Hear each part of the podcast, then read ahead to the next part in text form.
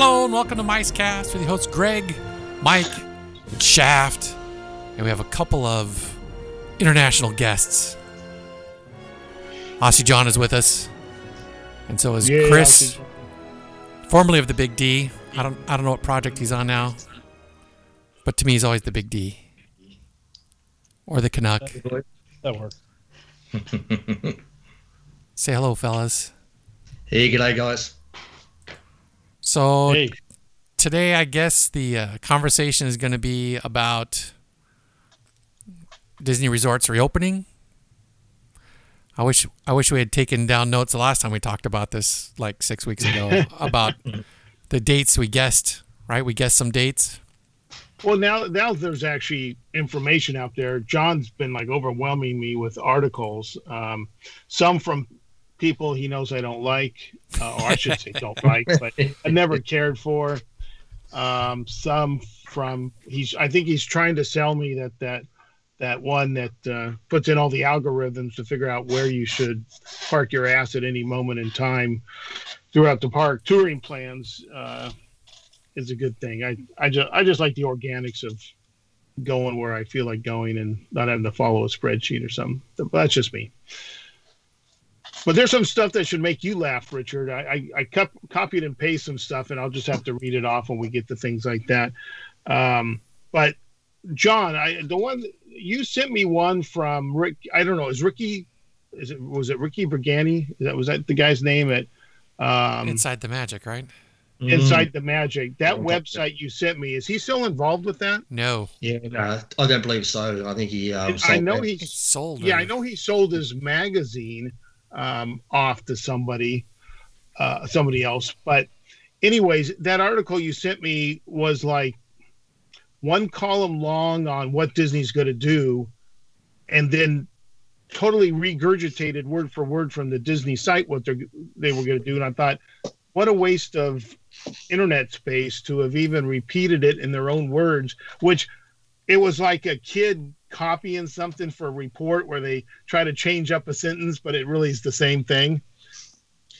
Yeah, I the think first the most part, you know. frustrating thing at the moment. Nobody really knows, and um, yeah, if you're making your living out being a, um, a Walt Disney World or, or, or Disney um, a website master at the moment, it must be really difficult because um, apart from the information coming through and it's changing every day. You can have all the opinions that you want, but um, I think apart from regurgitating the um, the spill coming from Disney, I think that's the only safe way to go at the moment. So it, it's been challenging, and um, I think the most challenging thing is uh, is changing every day. So as you boys know, Chris and I have uh, got a trip planned for October, and um, whether we should go or not, whether you should cancel, whether you postpone, it depends on what day and what you're reading because um, it's gone to a soft opening and it'll be kind of like what it was um, last year to over the last 48 hours everything's changed. Um, no dining reservations um, no advance um, uh, reservations for anything. You, know, you may or may not be able to get into the parks even if you've got a resort uh, reservation. So yeah so the um, the information flow is, is tough What's your cancellation Yeah, window? Yeah, so they came out in the last 24 hours, and I think they're allowing cancellations right up to the last 48 hours, I believe. Oh, so I okay. think, So yeah, I think they've been pretty generous on that side. Uh, And look, to be fair, I don't think you can blame Disney. Look, there's no rule book for this. There's um, no one's gone through this previous, and they're obviously a busy business that's trying to reopen, but. For someone that's trying to plan a vacation, or for someone like Chris and I that are planning international flights, uh, trying to deal with airlines, and then you've got your accommodation uh, bookings on top of that as well. It's pretty challenging at the moment. what's the airline's policy? Are they going to give you some time to Yeah, or, or Delta's um, been really good. I'm not, I can't really comment on the others, but you know what it's like. Once one airline comes out, they all seem to follow. If you booked um, last month or any time this month, um, they're giving you a 12 month um, postponement um, guarantee. Okay. So, All right. So okay. so we're, we're at the beginning of June, and if you roll into you know late August, and it's still not sure what's going to happen, that's you can still I believe it's 12 months from the booking date. So I believe that if September, October doesn't work out for us, we've got until June okay. um, to yeah. utilise those flights again. So there's good flexibilities, and that's unlike the airlines, to be honest. But they've been pretty um, good right right through COVID. And I, I think their survival uh, depends on them being somewhat flexible. I think at this point. I think so too, and starting to build some confidence back into the travel market as well. So I think by offering those guarantees, it's encouraging people and enticing people to take some risk and yeah. make some reservations. Chris and I spoke about it a lot before we put down our money. I don't think there's any way, like for me personally, it's almost two thousand dollar investment um, to get to LA spend a couple of days in, in Disneyland, then to fly out to Orlando and get back again. So two grand without some type of guarantee uh, would have been a no go for me. But having that um, 12 month window where um, you're guaranteed not to lose any any, um, any money. The other thing um, that Chris and I looked at, we were speculating a bit as well. There's so many reports out there about what will uh, flying look like moving forward um, if they're taking out the middle seat in economy, what will happen to prices, what will happen to airline schedules. So um, at the moment, most of the major airlines are offering some really good fares just to entice people um, to, to make those early bookings. If you can lock them in quickly, um, potentially you get a real good deal because if 30% of the airline um, seating capacity is not there anymore, someone's got to pay for that, and it's going to be the passengers. Yeah, I saw some pictures, and again, this doesn't make sense. Social distancing, they they keep telling us is six feet, and I've read some places that says they don't think six feet's enough. I've seen that they've just not sold the middle seat. And they had like some kind of, um, you know, something almost like an out of order sign, like you see in theme parks with roller coasters. You know, don't sit here, kind of a thing in the middle. Mm. Um, so yeah, but you're right. Someone's got to pay for that. And as it is, we've seen airline flights or or uh, costs fluctuate. I, I want to say Richard might be able to chime in on this. Somebody told me 10, 15 years ago that at that time, maybe it was a little further back, that the government subsidized a lot of the fuel costs for airlines to just keep it, you know, so travel was affordable. But that ended, I don't know if in the Reagan times or somewhere. Um, and it seems like the cost of airfare in the states has gone up. I thought exponentially since the 80s when I was flying for relatively affordable prices to where you know California to Florida. It's I've seen it as high as five six hundred dollars at you know not that long ago. Where a few years prior to that, I was doing it for you know two three hundred. So I, I I'm not really sure don't forget we had some airline de- deregulation in there, right? Yes, yeah, I'm sure there was. Um, so that that uh, that yeah, now, and, uh, fact, uh, 9/11 changed well, a lot that, yeah, because yeah. uh, airlines were required to maintain to have routes A and B. You were required to maintain routes C, D, and E as well to keep those. Well, after 9/11, because everybody, the whole industry was all a mess the airlines got that CD and E out the window, and they only maintain their profitable routes instead of having to maintain yeah. these other it, routes. It killed off some of the, the wide bodies that would be flying half empty. Uh, you know, yeah, things so that, of that nature. So now they offload that to regional carriers, yeah. They have agreements. Yeah. They have agreements with regional carriers to. But, and quite honestly, uh, unless it's transoceanic, Australia to the United States or something like that, if it's within you know, relative you don't see any of those big carriers anymore. You don't see 747s. You don't see uh, the uh, 380s or anything like that. It's all going to be 737s is the main one. Uh, the uh, Airbus 320s, 321s, they're all regional carriers. So that if you want to make in the United States cross country trip from uh, LA to Orlando, nine times out of ten you're going to find a midway point somewhere where they're going to stop on that because they're using a regional regional liner and it's just going to be you're not going to see the non-stops like you used to see. All right well i, I was reading somewhere too that big is it the 380 the two story one? Yes. Yeah. yeah that it it's already died at, it's uh, going away yes. yeah it's, yeah, it's, yeah they've, they've already made their last one. And uh, we were talking about 747s. They've built their last passenger 47, except they're still building them for cargo carriers. Cargo. They haven't. Yeah, and some international companies are still flying them. I, I looked at them because I, I somehow missed that, just like I missed the 117 being retired. So it's like I'm like looking it up, and there's but they most of all those carriers do have an end date. They know that maybe three to five years they're going to be done with them also.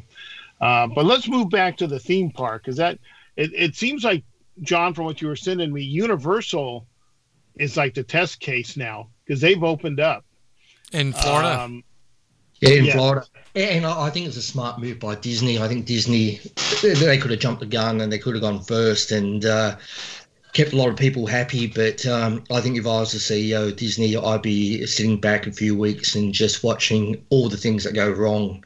Um, I Yeah. think there's so many moving parts. I think there's so much risk.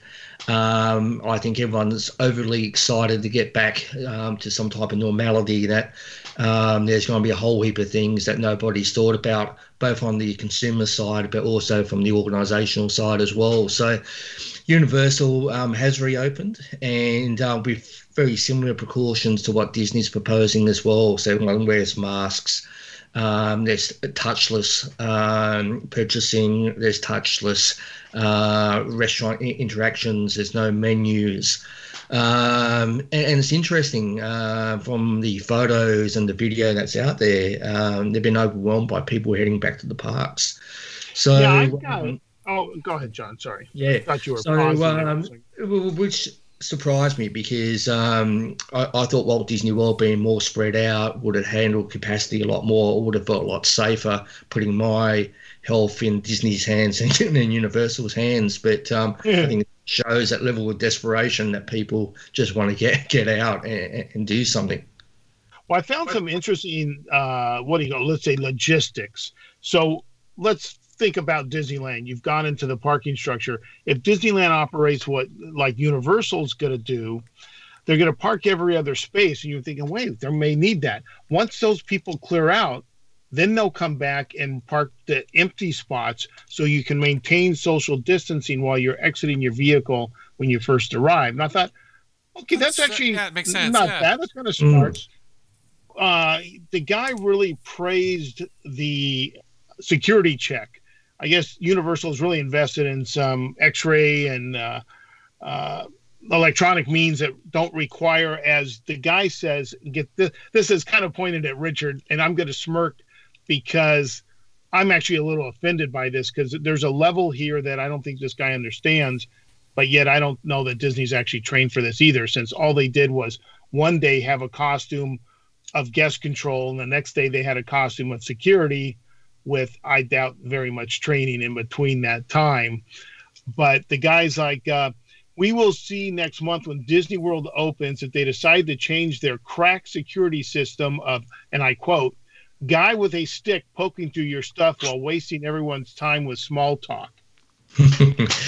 I think Universal's uh, probably a bit like Six Flags, Greg, where um, they had to put the security processes in place. Um, yeah, they've had it there for a long time. You go through, you come out the car parking area, and it's probably ideal in this situation because you can't get past the car parking area into the actual resort area.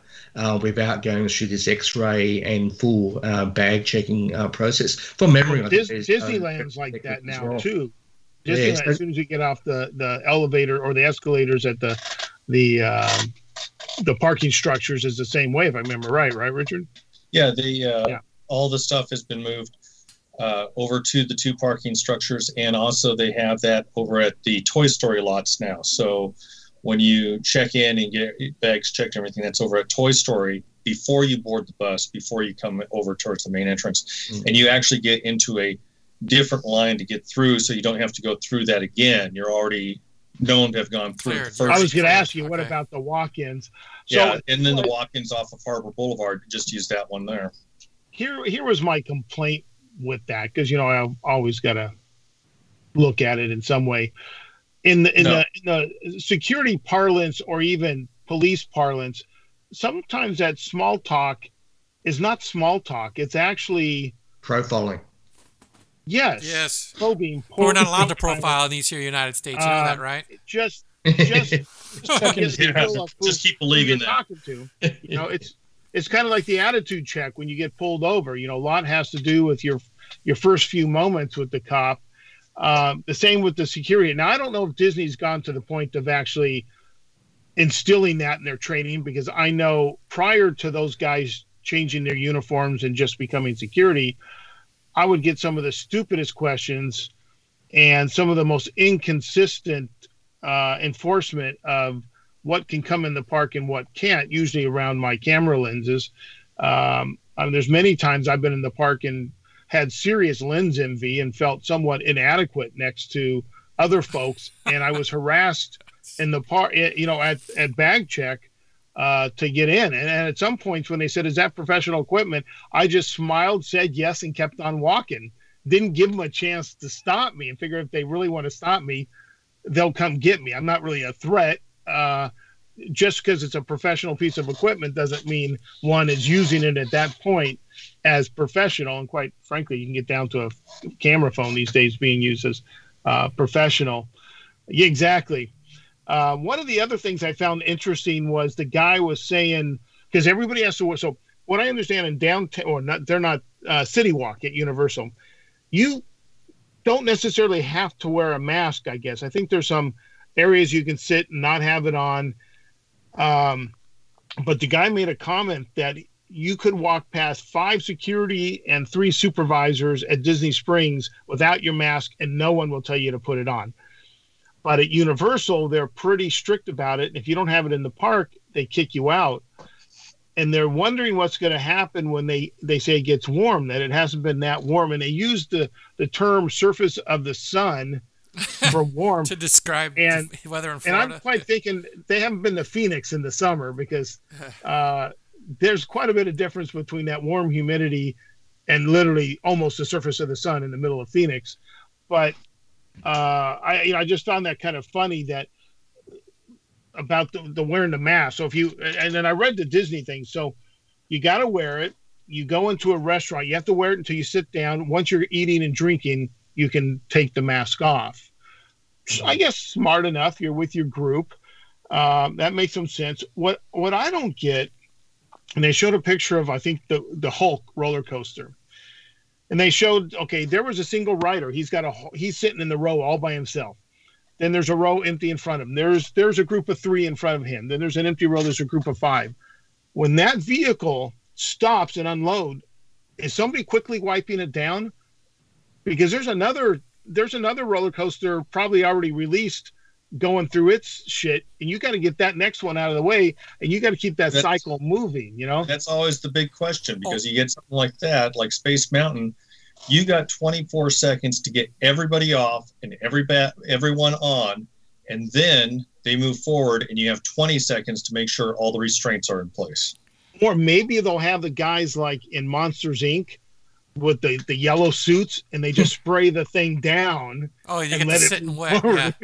or or just less trains on the track, right? I guess that's one. You know, way, you cut your uh, capacity uh, from six trains to four, and you space space them out. So instead of twenty four seconds, because the twenty second uh, restraint check doesn't have to change, but the load and unload has to change. So you build in another. Yeah. I don't, I don't know how, how the heck. Do you, well, think of screaming. Yeah. You know, you'd, you'd you have to have say scream you'd have to have one employee per row to be able to jump yeah. in, wipe down both seats, and get out before the the next group get it's on. Gonna, it's going to be yeah, more, so, more fun yeah. watching that than NASCAR. Now I'm wondering if if because uh, one guy's not going to be able. to... How many train? How many seats are on a standard Space Mountain train? Uh, two by three four. Rows, two seats, right? Yeah. Two by four and three and three cars or two cars, so eight. Two cars. So you 12. got sixteen total. Sixteen. yeah. So okay, six, now, eight rows. Roller coaster. What about an outdoor one like Screaming or whatever it's called now? I don't know if they changed the name with the new theming over there. Credit Coaster. Incredicoaster. You know, but you know, you're screaming when it launches. Doesn't your spittle fly all over the place? Hit the guy behind okay. you, or the or the handrail in front of you. that way.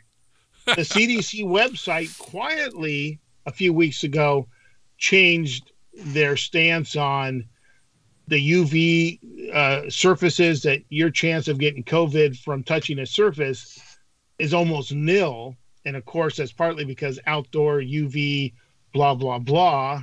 Just don't inject it, okay? Um, you're, you know, killing the thing. So I wondered if that comes into play with some of these outdoor coasters. Uh, but I, I, wondered how they could do it. Um, and then they're totally getting rid of, you know, like uh, some of the Disney Plus stuff, the Fast Pass, the Universe. Uh, well, well, Greg, before you go there, just going back to Mike's yeah. point because it's a good one. I yeah. think a lot of it's going to be aided around reduced capacity.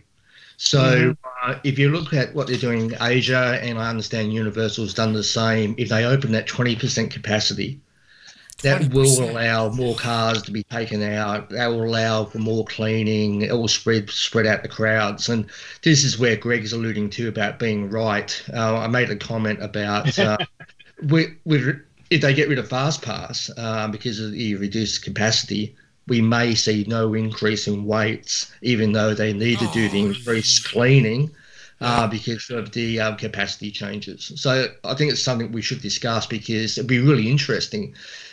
I'm all for that. These inconveniences, if you could walk into Disneyland at 20% capacity on a Saturday and have a very unique experience, is it worth all the pain? Maybe what, it is. What's the pain though? John? What what I mean, the fact that you got to book. We're wearing the mask, um, going oh. through all the additional procedures, um, not being able to touch a menu.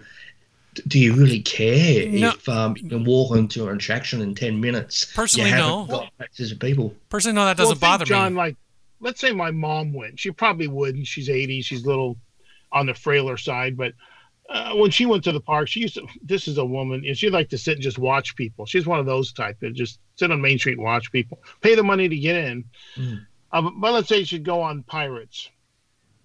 How many people can you really get on a pirate boat to socially distance? Okay, let's say she does, and she says, "Oh, I want to go to uh, Blue Bayou."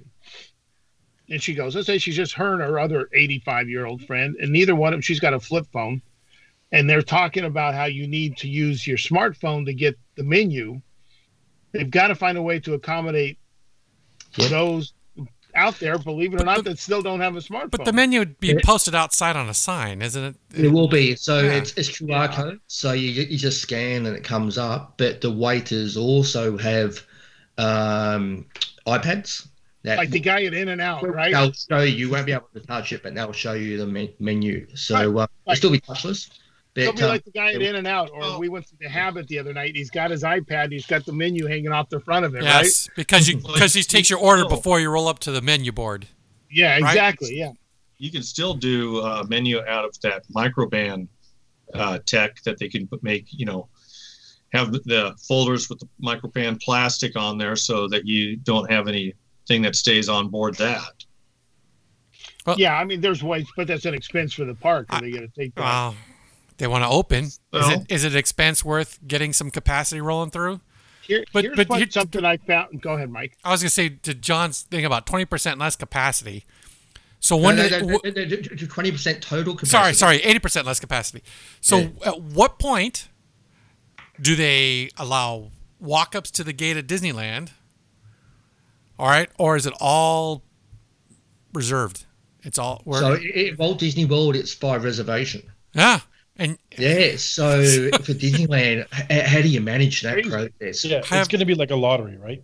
Oh, yeah, Canada yeah. spoke up. Man, you were living you were living the stereotype there, Chris. Welcome to the welcome to the conversation. He's you can see he's paying attention. He shut off the Mandalorian. No, you're right though. It's like, uh, but here's something I found that Universal I think is doing a whole lot better than Disney. And you know, I that it would be hard for me to say that. They're whatever they call their fast pass system won't sell out today at eight o'clock in the morning. They'll take a certain amount, then when the lines die down again, allow you to get in the queue again, let it kind of you know fill up, and then they'll hold them back, and it's it's like a virtual virtual queue, I guess you could say in a way where the, it's it's constantly uh, moving with what's going on versus a solid up. Oh, shoot, you didn't get in the park at 803 and you know get your rise of resistance too fucking bad. Did you? Um, that's the way Hagrid's. That, that's the way the Hagrid's is is is is right now. Is that if you're not in, you don't get in the virtual queue at the park open, you ain't getting on Hagrid's at all. Really? Wow. Because yep. yeah, this article must be incorrect then, because it was saying that they that's not the way they do it. But I, I haven't been there, Chris. So I'll trust you with yeah. firsthand knowledge. Yeah. So, so Greg, they've already hacked the system, but so uh, with the Disney system, uh, we, we is it Disney Plus and Disneyland? Everyone's got to be in the park, and you've it's got to actually Fast Pass everybody or Max Pass. Universal, everybody can apply and take the number of guests they can get the pass for. So, if the five of us were going, the five of us could get Hagrid's um, and get the five of us on five times during the day. And it's up to 10 people in your group. Yeah, up to 10. That's right. So, uh, yeah, so I think once that gets out, uh, yeah, that system, Greg, may not sound as good because everyone will roar it really quickly. Well, it, it actually says here the Universal has used a virtual line pass as a way to prevent an attraction from getting too crowded. After a certain assigning a certain amount of guest virtual line passes, it shuts the system off, doesn't allow the guests to reserve a time. Once the attraction line goes down, the virtual line pass is restarted up again, allows guests to return in time. Mm. So I have no I have no firsthand knowledge of this other than reading this, and I'm like, wow, that sounds great. Awesome. I think that applies for the um, for most of the other attractions. I think okay. I think Hagrid's is a special uh, special case because they've they've it's had capacity too, issues ever since it's opened. But I, yeah. I want to ask Chris though on that system at Universal. The last couple times I've been to Universal and they had their system like the fast pass system it was an added expense that you had to have that put onto your ticket for the ability to do that that's still the case it's an added expense isn't it well the, yes. their front of the line passes yeah yeah yeah. So, so, so Richard, there's um, there, there's two options. There's the front of the line pass that um, Chris is talking about, and that um, you do pay for that, and that varies on the day and the capacity. Um, and then some of the attractions have a virtual queuing system, such as Greg's talking about, where you go, they give you a, a card. And that uh, puts you into a virtual queue. And um, the last one that we've seen is a Jimmy Fallon ride, and um, it worked really well. You could go watch the show, and then they actually came and got your colour from the show and took you onto the attraction. So that worked pretty well. That's cool. Mm. Now, the other thing that drove me crazy about these articles, John, and this is something just in life right now is driving me crazy. This new normal. They were showing a signage of a, a standby queue at Universal, social distance and all, and you know they call this way of queuing the new normal and then like the first five lines of visiting Universal's park after COVID nineteen closure, as theme park fans knew that visiting theme parks would never look the same after closing down in March due to concerns over the spread of COVID nineteen. You might actually be surprised how it's not very different at all. Well, sure, if you like to be suffocated by damn mask for twelve hours a day, um, yeah. I, not, you know, I, think that's poor journalism, know. to be honest, because if you look around the world, there's no such thing as a new normal. Um, as I said before, there's no rule book. Nobody's gone through this before. Um, countries are starting to recover. Um, will we get back to where we were previously? Maybe not, but um, it won't be where it is at the moment. Um, as I said, like we're on that other end of the curve here in Australia at the moment. You walk down the street and life looks pretty much like it was, but there'll be some things that, that will change. The comparison I use a lot is after 9 11 where we have a lot of things imposed on us around the globe um, based around terrorism and that scare of terrorism. Um, a lot of those things are still there, but they're more subtle. So when you go through an airport, um, you, you, notice some of those increased security measures. Uh, we still have um, armed guards around our national icons and, and those type of things, but it's more subtle. So yeah, uh, I think it's too early to say what the new normal is, and I just think that's um, sensational journalism uh, looking for some clickbait at the moment. So that's oh, true, well. and it, you know, got to admit, it's by it's by these fan sites that you know live off of, I guess, ads or whatever means. I guess I, I thought I cut and paste one that really bugged me, and it was totally. I think it was just bad writing. You know, it's saying I guess Disney World is up for its 50th anniversary next year, right? So people were wondering how that's going to look. But they actually said, the way it was written, which it probably should have started a new paragraph, that this year was Universal's 30th, I believe, which is almost hard to believe. Um, and they were saying, and since Universal started it all, we can look at them as how things are going to be. And I'm like, what? Universal did not start this. You know, obviously, at the you said it, Disney World was 50. That obviously they started. It was just really bad writing, and that kind of stuff drives me up the freaking wall. Um, but yeah, it's an interesting discussion because Disney's been building up this 50th anniversary for a number of years now, and we're not talking about a six-week uh, celebration. It's probably going to be an 18-month to two-year celebration. Uh, and um, a lot of the capital expenditure that's been happening in the parks is all around um, celebrating and getting people uh, there. So I suppose there's um, two aspects. It's the uh, potential loss of massive income for Disney if they can't get the parks fully operational by then. But um, if they're still going to push ahead and try and get that return on investment, geez, they're under some pressure to um, get things back to normal as quickly as they can to make sure they capitalise on, on that 18 month period because they were talking about multi-million dollar attractions they were talking expansion of parks they were talking about new restaurant opportunities they were talking about renovations of whole parks like future uh, future world in um, epcot. So um, so massive changes and um, so yeah, take Universal out of it in the moment. Um, that um, celebration is going to be really interesting to see what happens over the next few months and whether whether it will still happen and will it still happen in the same same um, grandiose way that they were planning 12 months ago. Yeah, you know, mentioning that they were saying that Universal didn't stop construction. Uh, one particular ride in the uh, Jurassic Park area, mm-hmm. which they're saying mm-hmm. actually looks more like Jurassic World than mm. Park, and they're wondering if the theming is going to change totally to the more new Jurassic World versus the older Jurassic Park. It's ready to go, I guess. That's um, I'm not sure if it's Raptor experience. I'm not sure what it is, um, but Disney's kind of skidded to a stop for a while, and I know they've started again, at least at Disneyland. Um, so yeah, that some of, this, some of the stuff has started lightly. I haven't seen what's been going on at the Avengers campus, but Toontown, we've had the construction limited amount of construction crews coming up, and I know uh, just before, literally March 12th, they brought in that big 150, 160 foot crane to start putting steel up, and we had it sitting there idle for about three weeks before they finally pulled it out. Uh, no new cranes coming in yet or anything. Nothing right now. Everything they've been working on seems to be regrading the land again. You know what? Uh, yeah, and, and I, I say I went back to some of the articles John had sent me, and I don't know. I maybe maybe this is socially a good thing, but you know they got a lot of face characters out there, even like Marvel, or I guess those wouldn't be Marvel, or were those Disney? But anyways, face characters wearing masks yeah, that's right. They are, aren't they?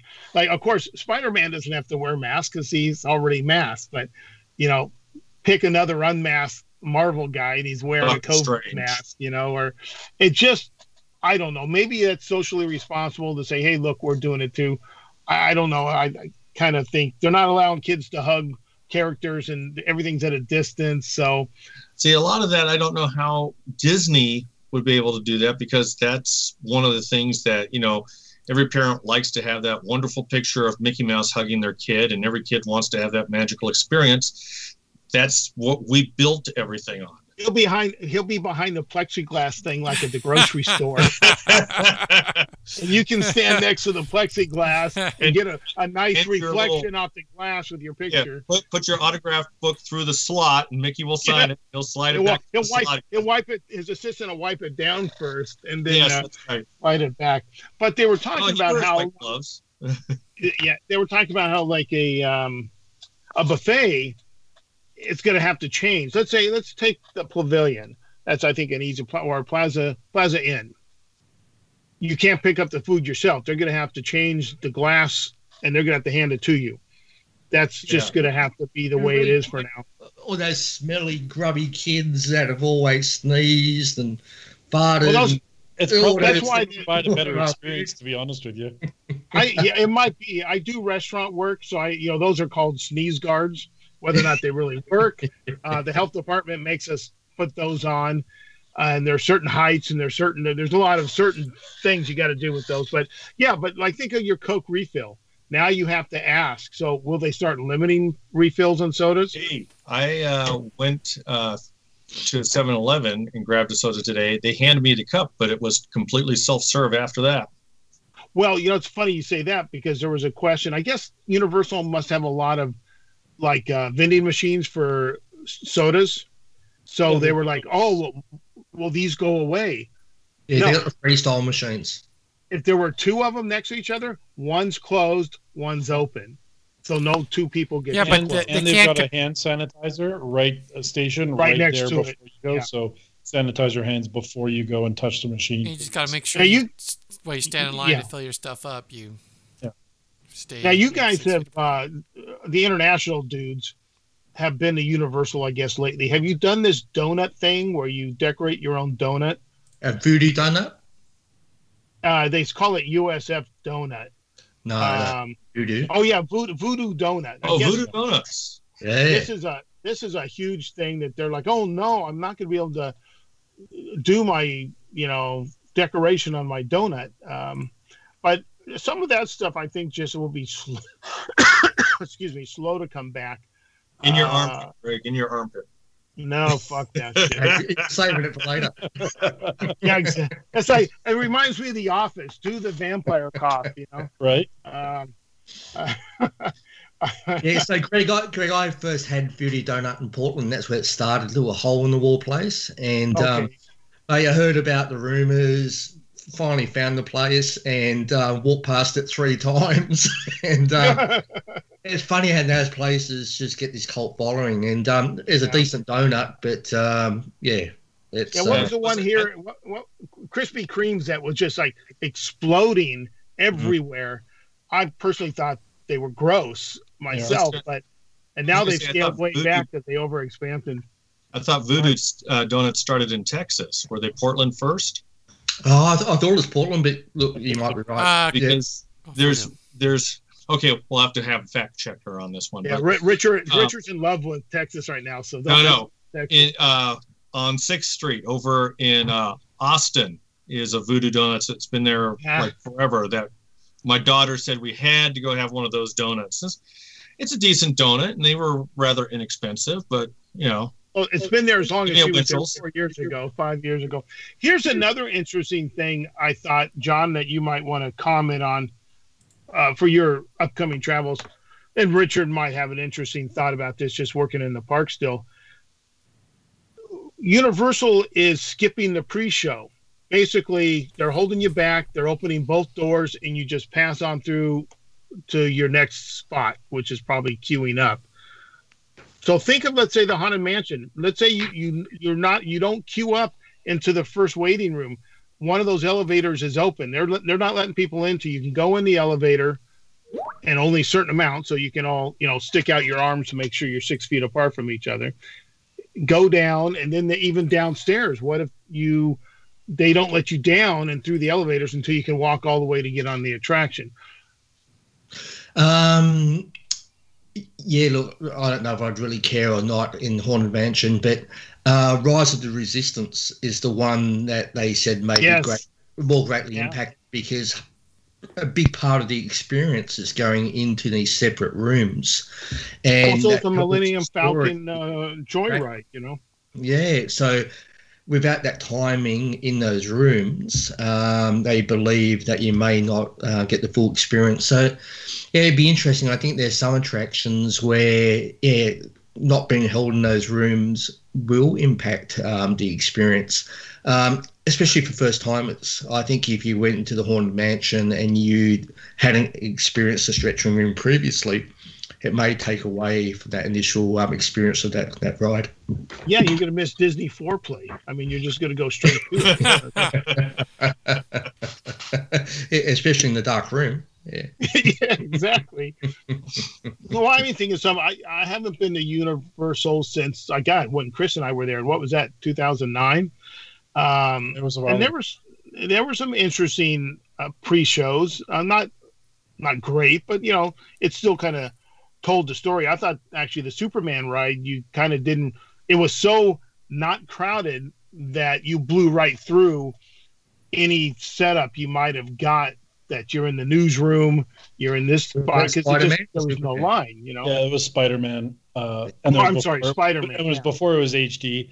Um, but yeah, I mean, we were there and there was nobody in the park that day. I remember that. Yeah. It was, well, uh, it was also a little rainy too, rain. right? Yeah, yeah. And uh, yeah, I mean, we just blew through the whole place. Like we did both. We did both parks in like, yeah, we only thought we were going to do one. I think. Yeah, we're right. We did both. Yeah. Um, yeah. Well, well, I think Universal, just about everything, Chris, um, has got a pre-show or it's got some type of walkthrough. You think about uh, the attractions in Harry Potter. The big part of that um, attraction is walking through the castle. Um, right. to get to the final destination. So I'm not sure it was in the same article, Greg, I sent to you, but uh, they were talking about that attraction and how it was hard to socially distance in there it because did, you turned the corner, it was dark. Mm.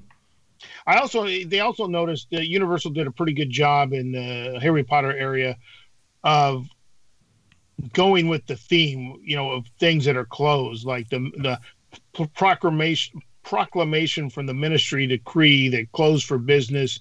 Your you know your patron is whatever whatever, and you know they they really st- instead of just putting a sign closed, they mm. made it look like it's part of the Harry Potter world, which I thought was pretty cool. Um, but like the ET adventure ride, where you get the setup from George, or um, Spielberg, you know, gone at least for the time being. Uh, but they you they kind of alluded.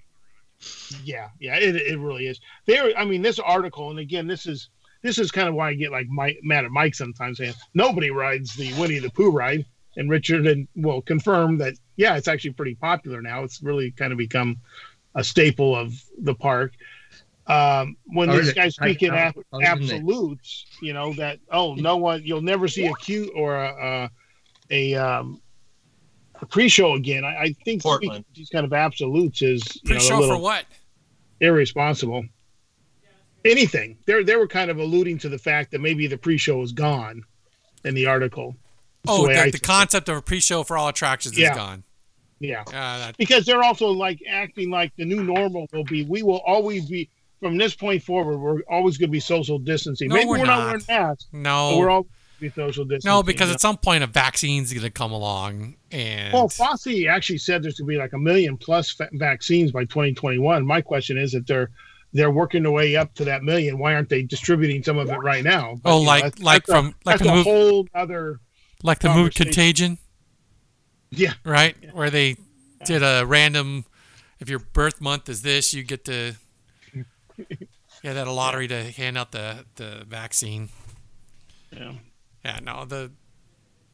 But you know, only to don't some movie dystopia to make this topical for. I, I want to stay off the political side of everything that's going on right now, but I wondered because I and John, you can help me or Chris if you've seen articles or you know Richard or Mike. Uh, just a few days ago, I read that basically all the Southern California theme parks were either green green lighted or were pretty close to being green lighted to open by July 1st. And I, I saw the thing. In, I saw the yeah, thing that uh, you know, pro sports can resume operations, and gyms can open up. But still no, still well, no, well, still no nail salons for some reason. Yeah, but I, this, well, that's the whole stupid thing. You can go in Home Depot, you can queue up at Home Depot or your grocery store or this place, but you can't go to the mall. Yet the malls have now reopened. Um, but my point getting to be, um, right now, I would say Disneyland hasn't necessarily been much of a. Tar- it's not really open but once it's open, and if some of these protests are still going on, and that's one thing I forgot to mention in the um, uh, the comment about the guy poking through your stuff with his stick, that Disney look is looking for things that Universal. He alluded that Disney's looking for things that Universal is not, like banners, political things to hand out. and like, what? Universal doesn't care. They let people put banners up around the. I, I, you know, he kind of alluded that Universal didn't care about that crap. Uh, and I can say from firsthand knowledge, I can remember a point. Richard knows what I'm talking about. When I was in the park, and Disney absolutely did not step in to intervene on political. I forgot what the movement was. It had something to do with a hand or something. They were passing it out, um, and I happen to still have my my pass at the time, and I even one of the supervisors even came out and they were like, "No, we're not we're not approaching this." I'm like, "Wow, well, you're you're allowing the political protest on Main Street, uh, harassing your guests with this this." Uh, yeah, if it's the one I'm thinking of, that was one of the unions that was uh, doing their protest because they were in the middle of labor talks. So yeah, it might have been. I don't. Yeah, I don't remember. Number of uh, union members that worked at Disneyland that were out there passing out flyers. Um, I mean, I jokingly said to Richard the other day, sent him a text. He didn't answer, and I didn't expect him to. You know, Disneyland would be woefully prepared for any kind of major uh, incursion. They're not really set up. This is not, you know, what's her name's birthday party, and you're just trying to keep the press out. Uh, you know, you can't just put on your stormtrooper outfits and get a lightsaber out. Uh, some of this shit's been heavy. It's been, you know, militant, and I don't think Disney's prepared to stave that off if it was to come marching down, you know, Freedman, well, the old Freedman Way or, you know, Harbor or something. So I, I, that's the only thing in the back of my mind that worries me slightly about uh, Disney opening up. And Knott's hasn't made any announcement about opening up. Uh, they have said, well, said they're not going to open until after the first of the year. Who said that? Knott's Berry Farm said that, and uh, their well, parent. Okay, here I'm I'm reading an article. Southern California theme parks targeting, targeting July first. They, they did extend our passes all the way through the yeah. Next. So, so un- Karen and I thought, well, maybe they won't open. So you sounds suspicious, suspiciously like research, Mike. Okay, it's right here. It? it's Universal, Hollywood, Six Flags, Magic Mountain, San Diego, SeaWorld San Diego, and Legoland have all targeted reopening by July 1st. Disneyland and Knott's have not targeted a reopening date. No. And then it I goes on to hotels are now taking reservations, but so I think that's a um, interesting yeah, sign. Uh, fifteenth, I think, was what they yeah. they were they were taking reservations for the fifteenth. They pushed it back a week from what they initially. July, yeah. You know, oddly who, enough, who, our our go ahead, Mike. Who who in our when we first talked about this, who said July seventeenth? Who said who said Park's birthday would be the day they'd open? I think Richard did. No, I was. Uh, what I said was a lot of people at Disneyland have been saying that they want to open up because it would be our 65th birthday.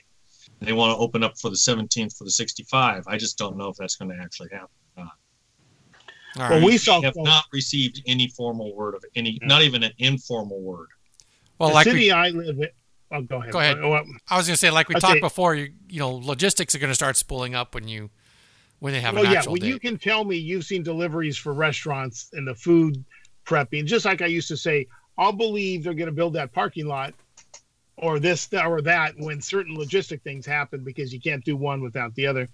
Uh, so the city I live in lays the claim that they have the oldest running, continuous running Fourth of July parade this side of the Mississippi, and it has been formally canceled they say they don't want any large floats, places where there'll be large gatherings, and the fireworks at the pier are canceled. So they're encouraging people to safe and sane it in their their driveways, and that they are going to do a some kind of parade caravan, if you will, through neighborhoods and certain routes, and they're going to do house decorating contests. So it's kind of a weird. We kind of wondered, you know, Huntington Beach has been a hot spot here and there for some weird little protest, um, not just involving what's going on now. Uh, I don't know why people come to Huntington Beach to protest. I mean, quite some years back, I think it was at a U.S. Open or something. Some out of towners flipped over and turned burned some police cars. I, I really don't know what that's about. I, I, I don't get that kind of you know ruckus, but um, so things are changing in certain senses, but I think they will come back to the normal. God, I hope so. Um, but yeah, Disney worries me. My my friend that you guys know, who is an artist and has a studio in downtown Anaheim, you know, he lives practically above the Muzeo, and they were a little worried because they were, you know, getting uppity down there. He says, "I'm ready to get in lockstep with my Disney friends and protect Disneyland." I'm like, "That sounds nice, dude, but I don't know if I'd put myself in the middle of that." Uh, do you think after 9-11 and all the terrorism and global security issues, there isn't a lot more that's happening behind the scenes that probably Richard can't talk about and, and, and Disney won't, but do you think they have geared up substantially over the last few years? Um, but it's quite subtle. Or deny anything without the strict authorization of the secretary. Hmm. Yeah, I I know for sure that certain things are different than when I was there. That's yeah. obvious, and I know there's some uh, some things that they find out that we wouldn't have found out before. But it doesn't take away from the fact I've seen what the average security guy looks like the last time I was in the park, and you know I would not uh, I would not put the safety of the park and what is you know on the average there. I think Anaheim PD would pour out in droves as and uh, Garden Grove PD, all the local PDs, I think would be basically showing up to to save their asses because quite frankly, I don't think and this is doesn't nothing against Disney security. They're, they're not designed for that kind of, uh, and I don't think Disney World is either. And in fact, Disney World's got so many more points of penetration uh, than Disneyland does.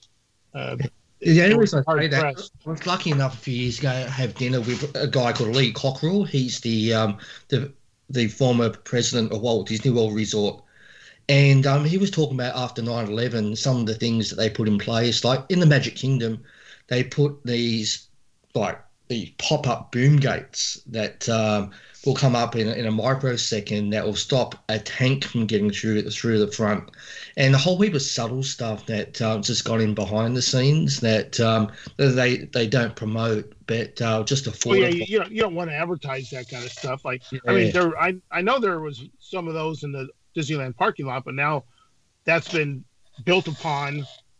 Uh, you know where the trams were. I, maybe there's some new ones.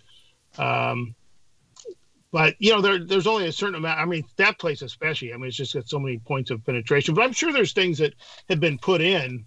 Mm. but there would have to be quite a massive assault at Florida. It's just so spread out. It would be, I think, localized to one place or another.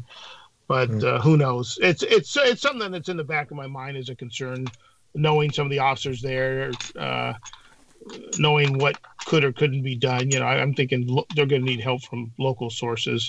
You know what would be the bigger risk, um, Greg? It wouldn't be them penetrating Disney, in my opinion. It would be.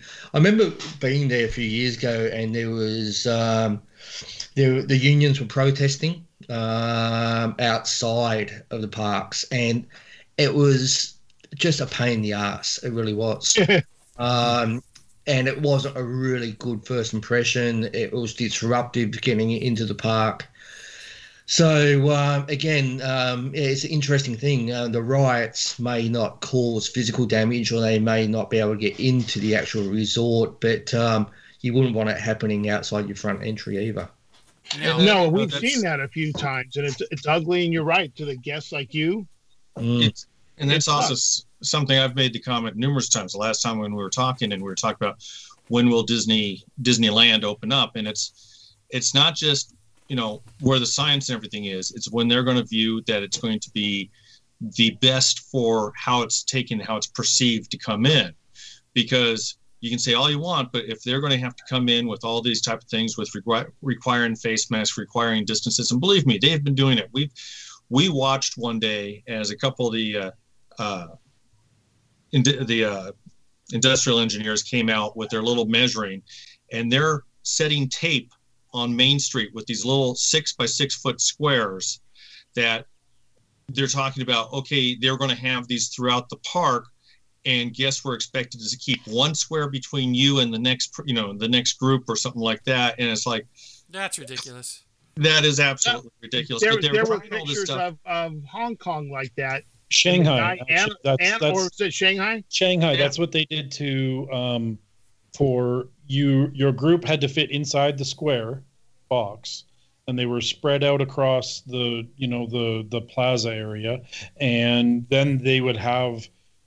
I wouldn't call it a parade, but they there was some sort of um, entertainment vehicle uh, or something along that lines that would come out, and then you could enjoy, you could stand and enjoy the presentation. Uh, everybody being within you know safe social, uh, you know, distancing, uh, and yet still see what was happening. Can you imagine that Fantasmic? yeah. But that, I, all, all, the flames saw, of Fantasmic will burn anything yeah. off. So yeah, yeah. I saw one picture. I thought it maybe I thought it was Hong Kong. Maybe you were right. It was Shanghai, and nobody was standing in the squares. And the guy analysis making the analysis of the picture says, "I have no idea what they're for, but maybe that's the explanation." There was no entertainment at the moment, so they're there ready for when the entertainment comes along and then I did watch one video where a nice little, you know, Chinese girl came up to somebody and pretty much probably said, "Move the fuck out of here." He was too close. You know, he wasn't within the distancing. He just kind of pushed and crowded his way up into the group. So they're politely going around and they've got little signs I think they were holding that probably helped for international guests and maybe all languages. Who knows? I mean, even in that country, they've got two major languages. So maybe they're just, you know, doing that to politely push people around. I, yeah, I, I don't so think I don't think they're going to do that at Disneyland. By the time they open, no one's going to be. Nobody's going to care. They're not going to care because well, there's no I, there's no room. Going into my local Home Depot, I can tell you, seventy five of the people, seventy five percent of the people think it's over because they're not wearing a mask. I should point out. Uh, Richard, that Disney's Bob Chapek believed there is a good amount of pent up demand yeah. Yes. Uh, well, I'm sure there is. yeah. The, the the thing is that what some states opened a month ago, right? Georgia, Texas, yeah. they full on fully open, right? So yeah. we still so pretty soon we'll be seeing if that was a good idea or a bad idea for them. We'll we'll see. The science will tell us if the the virus is killing bazillion people, and then you know the recent unpleasantness that's going on with you know, thousands of people taken to the streets, half of them not masked, half of them, hmm. you know, not keeping their space. Are we going to see? We'll see from that if that caused a problem in far as far as spread of COVID, right? So at the end, you know, say three weeks from now, the unpleasantness is over. There's been no spikes of COVID spread. Who's going to believe anybody that says, okay, you still got a social distance or you still got? Well, you got you, you have to define spike because you remember the governor in our state was saying we have to have no death for like four weeks. Yeah, and he walked that back real quick, didn't he? Yeah. He changes. Well, that, that that tone lasted like three days before a bunch we, of people we, yeah, pushed back. We also had a change in the way the election's going to work, work from all mail in to no, we're going to just make it safe for you. Um, Karen and I were on our walk. We were like, no, you're going to make it a pain in the ass for us. So people are going to say, let's just mail it in. I was trying to look at the numbers this morning. This this site that uh, John turned me on to the world uh, worldometers.info. I've never quite understood when they update the information. Earlier today, I had a bunch of information about the numbers. Now it's just, you know, all the new cases and the new deaths are all empty. I know case, cases are cases are hard to use as a metric because the bottleneck there is testing. Yes. Right? If everyone well, gets tested every day, right? Because if I get tested today and I'm negative, tomorrow I could catch it, and so sure. what, right? So that's a that's a number that's used to scare people. It's deaths and yeah. it's deaths and uh, uh, hospital load yeah. and, and, and, total cases. Yeah. yeah. So so deaths and I mean, hospital I'm load not are that's worried the... about total cases. I mean, are you guys worried about total cases? I'm worried about like the the deaths per million. Like the, the when you get down to the metrics, the per million of people dying because the more you start testing, of course, you're going to get more cases because the cases you didn't know about now have been tested for, and you right. found them. But those people may they say many people may know not know they ever had it. I'm waiting for the VA to uh, uh, get the antibody test available for us because I think my son had it in December, January, and we may have been exposed. And my wife was real sick. I'd like to know if I can, you know, I want to do an antibody test. I may be out of the woods. Who knows? Should we call you Mary? Maybe not. Typhoid Mary? Well, okay, yeah. but the antibody that antibody test thing that came and went in the news, right? Oh, we're going to start measuring antibody tests, and now Vince, Vincent said he heard it was painful and watched some videos as they shoved that stick like not, all the way up your nose. Not the antibody know? test. That's the regular COVID test. Yeah, the antibody that's test. the regular test. Yes, tilt your head back. The antibody test is blood. That's a blood test. Uh, yeah. Can't you poke the finger? For that's the anybody. your finger doesn't go the, far enough up. For the, I mean, that's the that's the only place. Well, John was saying there was your other places he was worried about touching. I mean, no, yeah. For the antibody test is blood. To prick your finger for blood, but the actual COVID test, that's that's a oh. long tickle your yeah. brain, tickle your brain through the nose. yeah, that's about it. And if, if the stick gets lost, there's nothing up there to worry about in the first place, right? Uh, That's you right. you just hope it's not that person's first day taking the test because. You know, hey, now, Richard, you're Richard, you're close to Knott's Berry Farm. I missed it because I've been staying off of some social media because it's just I don't know. At, at a certain point, it's overwhelming. You just got to learn to uh, keep scrolling. You keep scrolling. Yeah, yeah. That's right. what my wife always said. I saw a thing that said the marketplace at Knott's closed early on Saturday. Was there something going on over there? I don't know. Um, funny you should say that because uh, my daughter and I specifically headed. We were doing some shopping locally, and we were specifically going to head over to the marketplace um, to get some honey over there. And when we got up to uh, where you got the turn right there on uh, Beach Boulevard, they had those water barriers all out. There was about a handful of Buena Park PD and a handful of uh, security out there, and it's like I'm what what's going on out here? Are we getting? Actually, some... I, I know Richard. They were lining up for for chicken dinners. That's yeah, yeah really. I'd line up. And we are trying to figure that out. I go, are we supposed to have some protest here? And my daughter looks at me. Who would notice if there was a protest here? So. Yeah, well, when they spe- specifically sent out a thing that they were closing at four, because uh, they, they their marketplace hasn't been reopened all that long. I mean, it's been a while now, but it's not been you know, as long as some other things.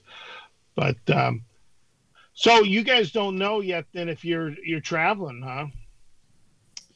Nope. Uh, borders haven't opened, and there's no sign of when the borders are going to open.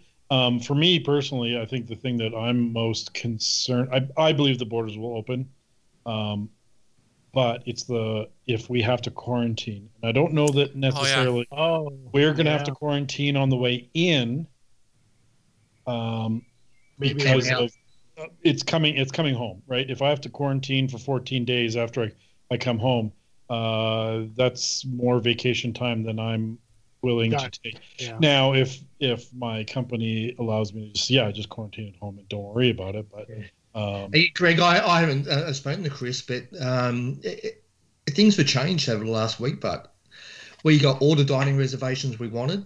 They've been cancelled uh, we were going during the ha- Halloween period. No, uh, no idea at the moment about Halloween. We're going during the Food and Wine Festival. We don't know whether the Food and Wine Festival is on.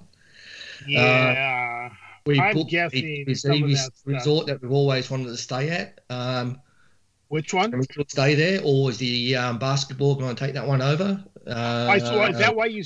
Is that why you sent yeah. me that? Because yeah, the yeah the so NBA. You, you actually uh, wanted to stay at the Wide World of Sports. You actually intended and wanted to stay there. No, no. So the um, NBA will be playing out the rest of its season at Walt Disney World. No, uh, no, no. You intentionally booked your hotel at that location. No, no. We're no, booking. No, no, we booked our hotel way back before all this was going on, and we're staying right. at the boardwalk. Oh, okay, the boardwalk. Sorry, I missed. NBA's talking about staying at um, the Coronado. Okay. Coronado is not taking any reservations. Uh, they're off the they're off the charts. They're so not reopening Yeah. They're not. Yeah. So speculation is, is they're going to Coronado, but Boardwalk's in in the vicinity. Yes. Boardwalk is the nearest resort to that that could potentially, but I have not been uh, informed that our reservation is in jeopardy.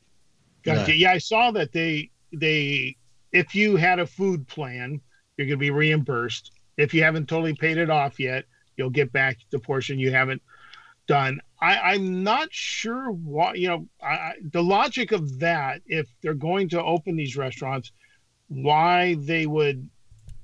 I'm it's almost feel like you're discouraging eating if they don't have capacity. That makes sense. Yeah, it'd be capacity. How about limit limit how many you you've sold. I mean, it seems like you know again a first come first serve. If you're yeah, gonna have to reserve to get into it's the whole reservation system, but so um, hundred. Uh, you'll love this, Greg. Um, 180 days out, we booked our dining. So for places like Ohana, um, you've got about three minutes to get that reservation. 106 months out, right? yeah. So every seat in Ohana is booked out between four o'clock and 11 o'clock at night. So people in the dining plan would have booked the dining plan. They would have booked all that. And now, well, if only 20% of those seats are open, um, yeah. So Disney. So wait, wait. They canceled your dining. Let's say the dining plan, but that did that also all dining reservations as well. Now I've wondered. Okay, Epcot, one of my favorite places there, which I don't get to eat a lot because one, it's expensive, and the people I travel with don't always want to do it. Is the teppanyaki place? Mm. And by like in California, the teppanyaki places better find a new way to entertain you because right now it's not within the California guidelines to reopen mm. because of the way they cook the food right there in front of you.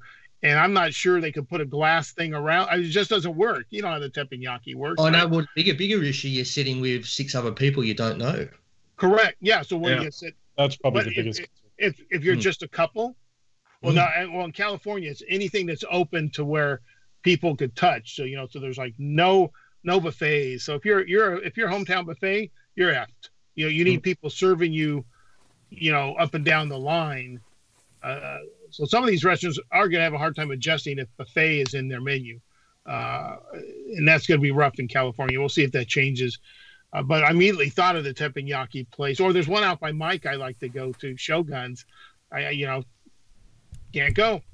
They, they, mm. they, they, well, they would have they, to cook give, it in, they'll give you your own table, cook right? it in the back, well, they'd have to cook it in the back and bring it to you. Uh, the specific lines I read in the California guidelines was they wouldn't even be able to cook it in front of you, so they'd really? have to bring it to you. Yeah, they'd have Why? to be prepared because there's no barrier between you. What if you went like Richard starts hacking and coughing because that thing he won't fix in his larynx or whatever? But it's my um, food. They're cooking my food. Why do I care? Let's say just you, just you and Sherry show up, and the eight other seats. You know, yeah, I no, mean, that's the way. That's way. the way I saw teppanyaki. Yeah. Is that the groups get a table. They won't. I, I they won't fill yeah, all ten seats with a mix of people. It's yeah. your group gets a when table. I read the yeah, when I read the California guidelines, it to me that looked oh. like it totally exist. You know, would have got rid of those. Well, that would one, surprise me because we got uh, some half-ass crap going on here. You know, like like I said, there's a. Uh, you talk to five people and you'll have 22 different theories of how Disneyland's going to open up.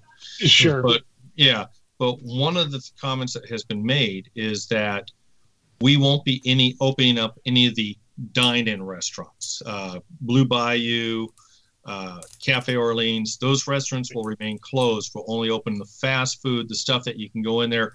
You're there and gone, and they'll spread the tables out in those dining areas further apart so you can keep the little distancing going on.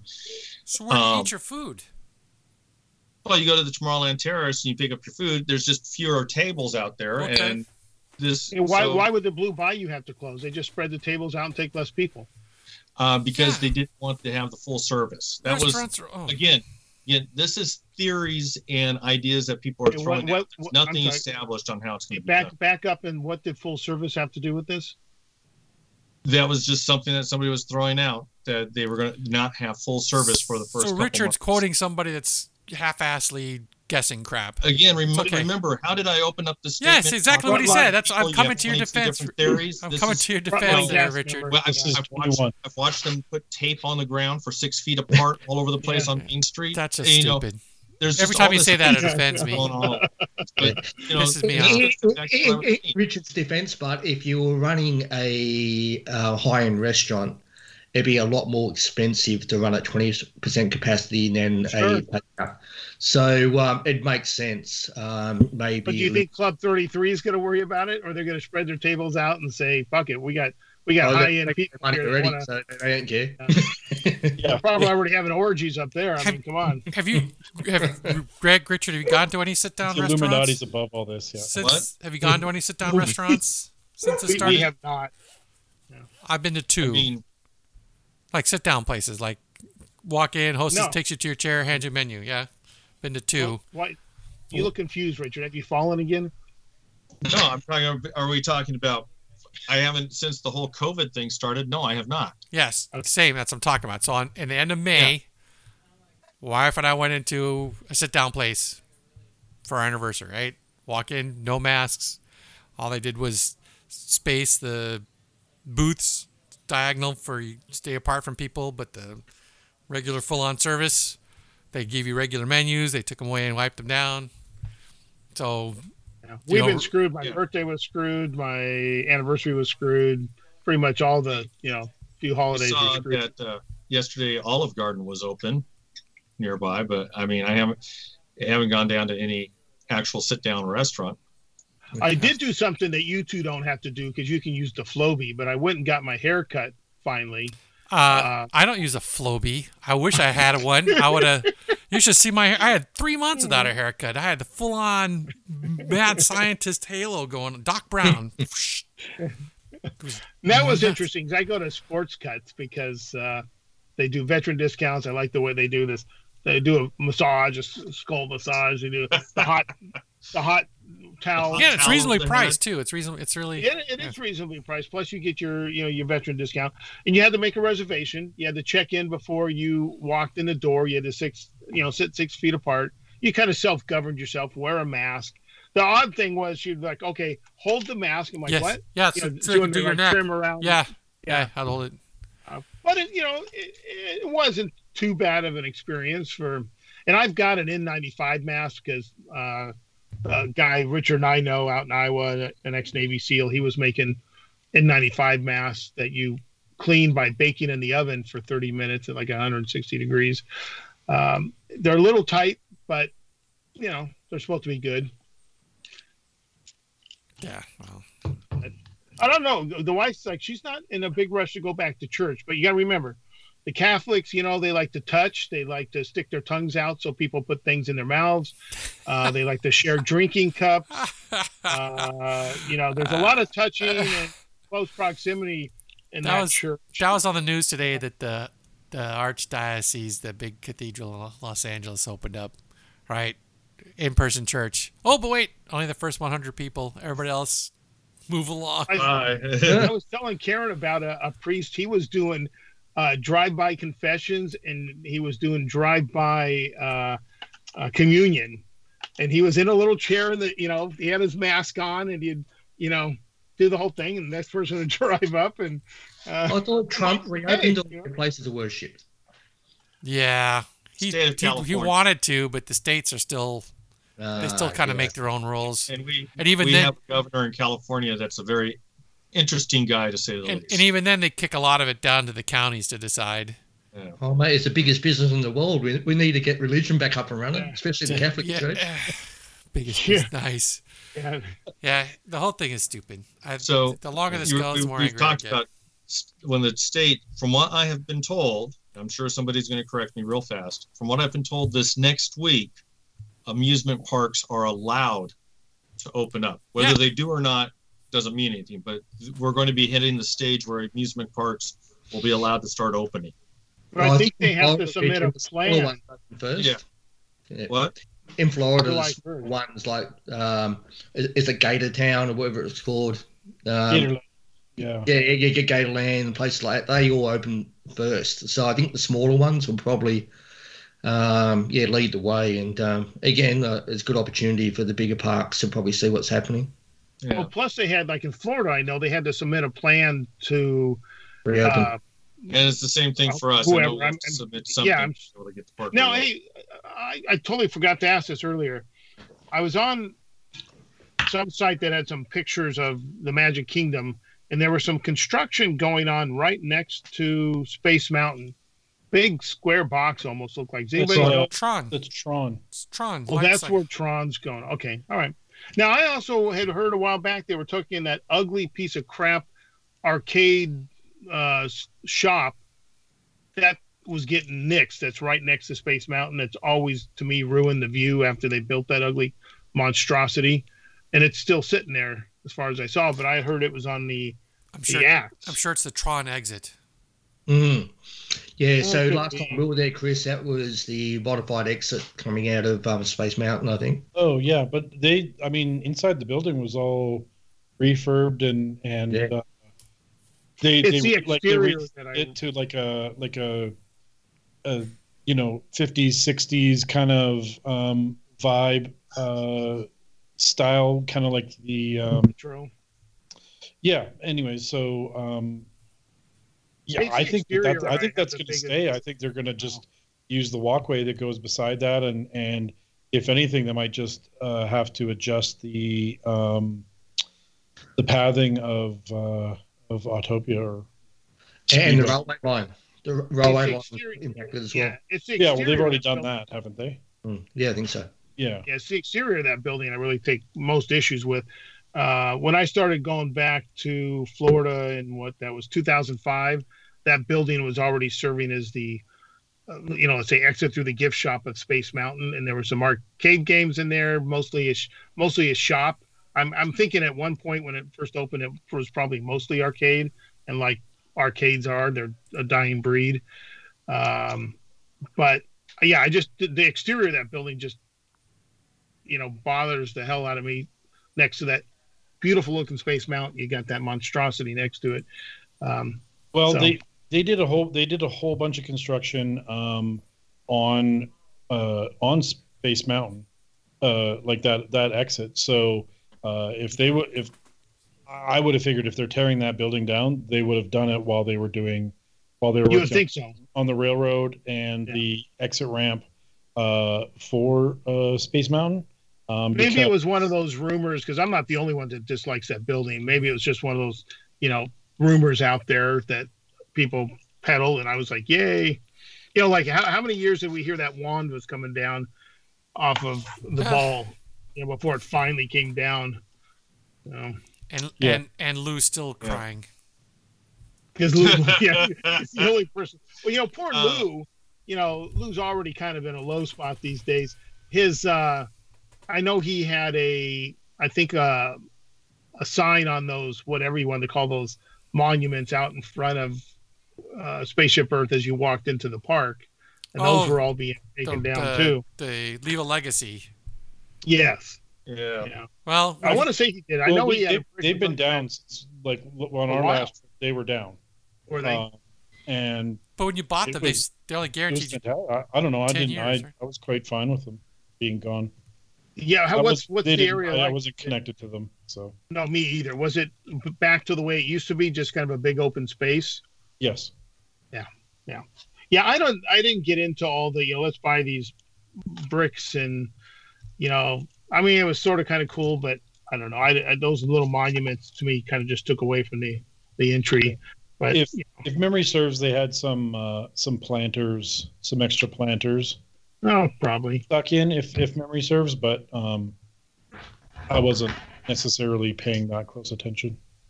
Why not? On the way in and on the way out, sometimes I, I wasn't able to pay that close attention. Wasn't able. Okay, so you were impaired. Were you impaired in some fashion? Hey, uh, I would love to answer you answer that question, but my attorneys have told me to plead the fifth, the sixth, and I think the oh, ninth. Oh, you, you've been watching the Epstein show, haven't you? oh, that's funny. well, you know, it's not a dry park, so what do you expect? Come on. Well, that's exactly it. Yeah. yeah and, I'm traveling, and I'm traveling with the Aussie, so you know, yeah. he never stops. So yeah. He drinks Karen, Karen still talks about uh, that time at the when we had uh, Yeehaw Bob out for MiceCast or for the uh, not MiceCast but for the uh, uh, VPN thing, and yeah, the, the amount of bottles sitting on our table with um, uh, John and uh, the, no, no, no, it was John the Pennsylvania. Do, um, going blank on his Frumpa, name right now. Matt, Matt, Frumpa, yeah, yeah, I think those two were sitting next together, and I think they had half of what was served to the whole crowd right there at our table. Man, that, that, oh, I can't remember any of that. So that hotel made their money back in that bar, that's for sure. and he didn't seem impaired at all. That's what what kills me is, uh, you know, most of us would be dying of alcohol poisoning at that point, and he's yeah. still rocking. Well, I can promise. I mean, Richard almost fell off the stage. these days. Yeah. I think Richard tripped on the stage, uh, falling off when everybody was going around in circles with Yeehaw. So that was, that was kind of humorous. Yeah, it's hard to believe. I remember any of that. Whole nother life. Have you seen he's doing shows on um, online, and you can virtually tip him? Who, yeah, Bob? really? Is it the yeah, same yeah. show every time though? Yeah, yeah, yeah. I'm not sure, but um, I suppose, um, yeah, for entertainers, it must be a hard time at the moment. Yeah. Oh, I've watched somebody. Somebody in my veterans group sent me a great video of this country guy. He, he had his COVID nineteen song. About halfway through, he pulls off his little bandana. It's like it just gets pretty raunchy about you know entertainers who make their living by going from bar to bar or place to place. You know, that's yeah, that's rough. Yeah, but bars, anybody like, bars can open this know, week. Now they can't. but how long have they been closed? My my daughter's a uh, uh, uh, was it physical massage therapist or what do they call the those? What they've been closed. You know, very limited access. My wife's business, dentist, didn't get to reopen right away. They're just slowly reopening now I, with major concessions of you know. I know. went to the dentist for my checkup on Tuesday, and I get yeah. I get to put a crown on tomorrow. Oh, for you. I'm not looking forward to that. Are you sip? Are you sitting with a temporary right now? No, no. It's a cracked filling. I have a cracked filling. Right. So they'll and, take it down. And, and he said, okay. So he looks closely at the thing. He says, I don't know if I pull that out and clean it up, I'm going to be too close to the nerve. So crown for you. I'm like, okay, thanks. Is he? Is he one? There's some dentists. My dentist won't do it yet because I think he's thinking about retiring and selling his practice. They have CAD CAM machines, basically 3D printers that they can make it right there in the room now, rather yeah. than sending it out to a guy that uh, huh. has to make it from the mold, so they can mold it, make it, put it right in the same day. Uh, well, hopefully it's a bit cheaper too. You would think so once you you paid off that investment. And those those 3D printers, I'm not sure what kind of material it's being made out of. Um, I'm sure there's, but there's it's quite interesting. Medical, yeah. Oh yeah, it's got to be past the medical uh, thing. I think it's quite interesting. Uh, so how's Karen doing down there with in the COVID ward, John?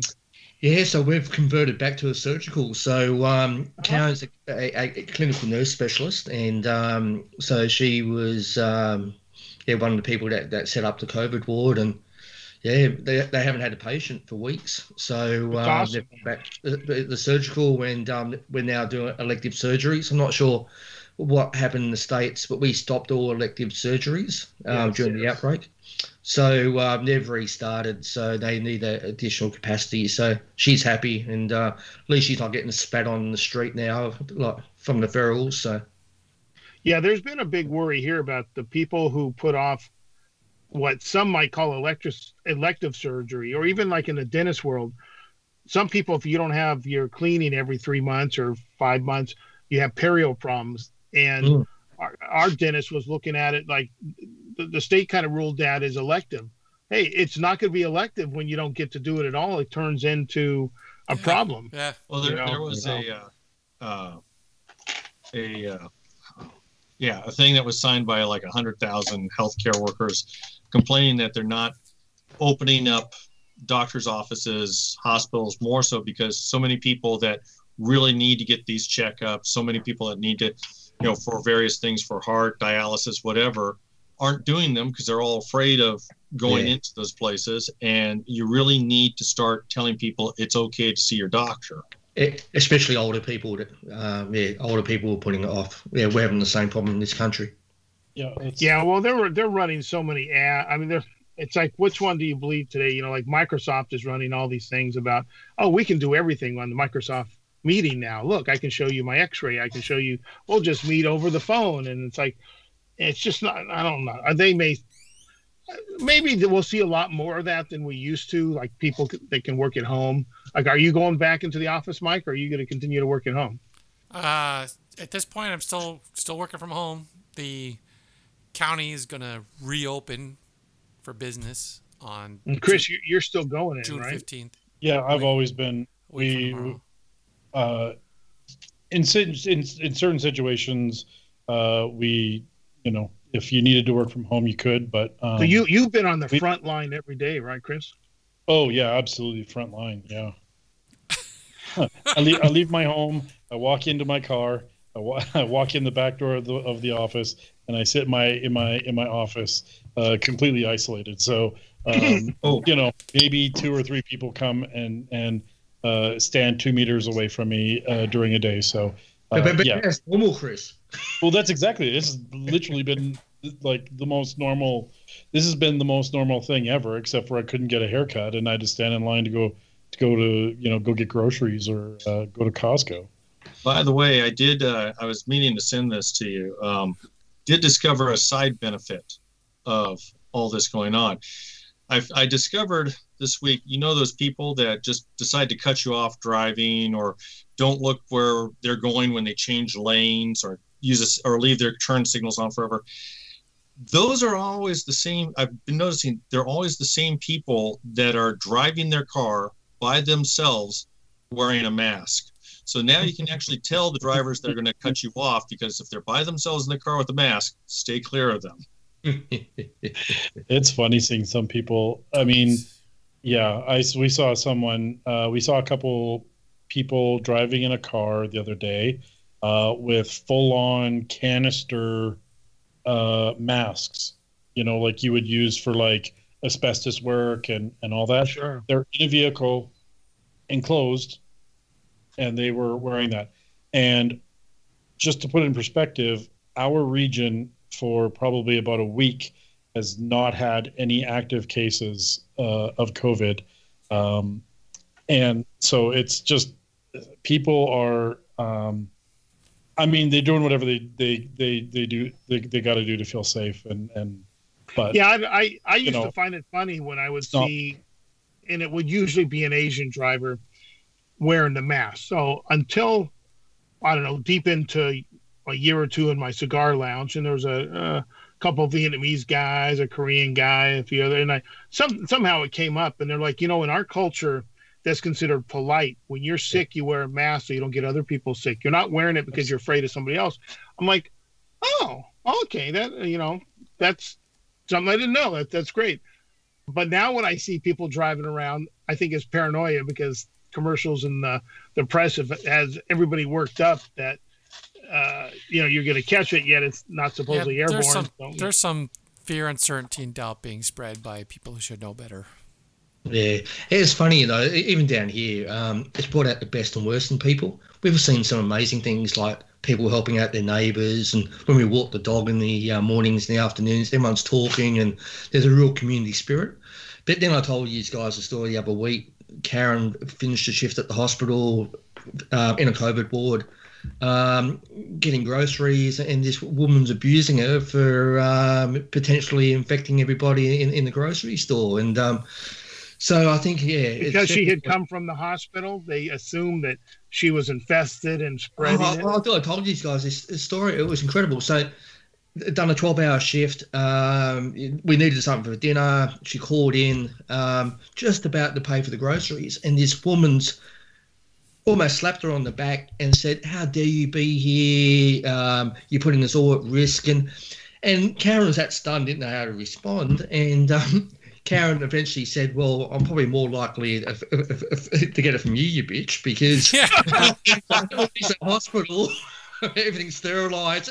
Everyone knows what what to do, and you wouldn't be slapping me on the back in, in a hospital precinct. But um, so they were told not to wear their uniform was out um, after their shifts, um, and, and, that's crazy when uh, local community.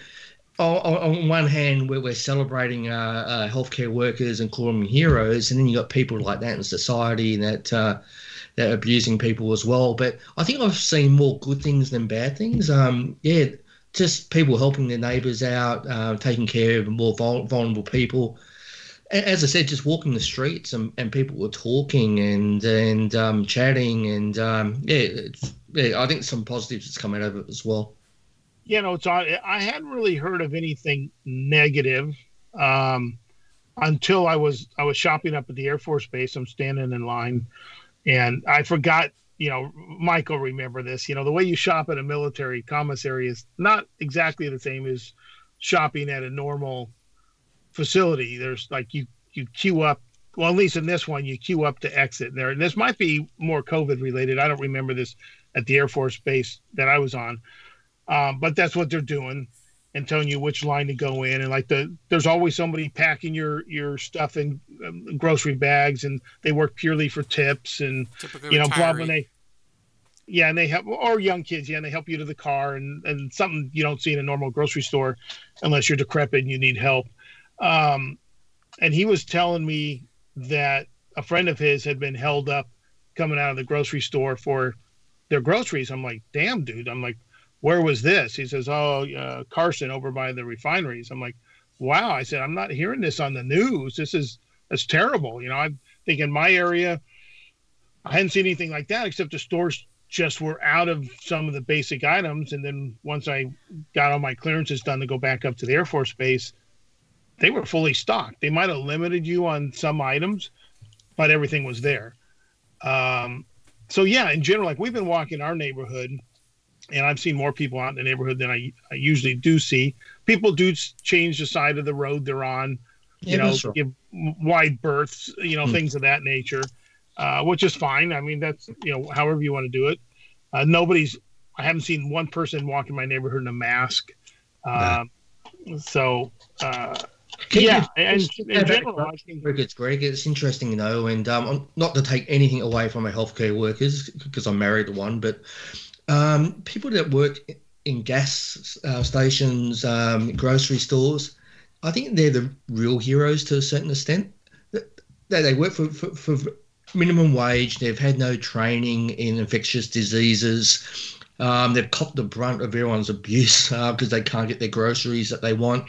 They're the ones that I really feel sorry for because, um, as much as I don't want my wife working on the COVID ward, she's had 20 years worth of training, right? She's got really good um, uh, protection behind her. She's got a good system there where you work in a grocery store, mate, you must be taking your life in your hands every day you go to work. You know, so, John, I'm glad you said that because I didn't want to kind of throw it out there. But Karen and I have been talking about this. It's like, wait, policemen, firemen, healthcare workers, this is their normal life mm. 24 7, 365 days a year, no matter when it is. You don't know what you're coming against. You know, cops are now, didn't they used to have to be worried? Now they're worried about getting poked with needles. You know, some of them wear special gloves that, you know, can't get poked. Healthcare workers, they're always worried about infectious diseases. But yeah, the grocery store workers. Uh, now there's a there's some foundation here that's doing a, you know, nominate uh, a grocery store worker to get like a free month of groceries for being out there on the front line, et cetera, et cetera. Um, so yeah, I I think sometimes we're pointing in the wrong direction. But you know, you got to think that. I mean, some healthcare workers might have said, you know, I don't feel good. I'm going to go home because uh, mm. this is something they hadn't seen before.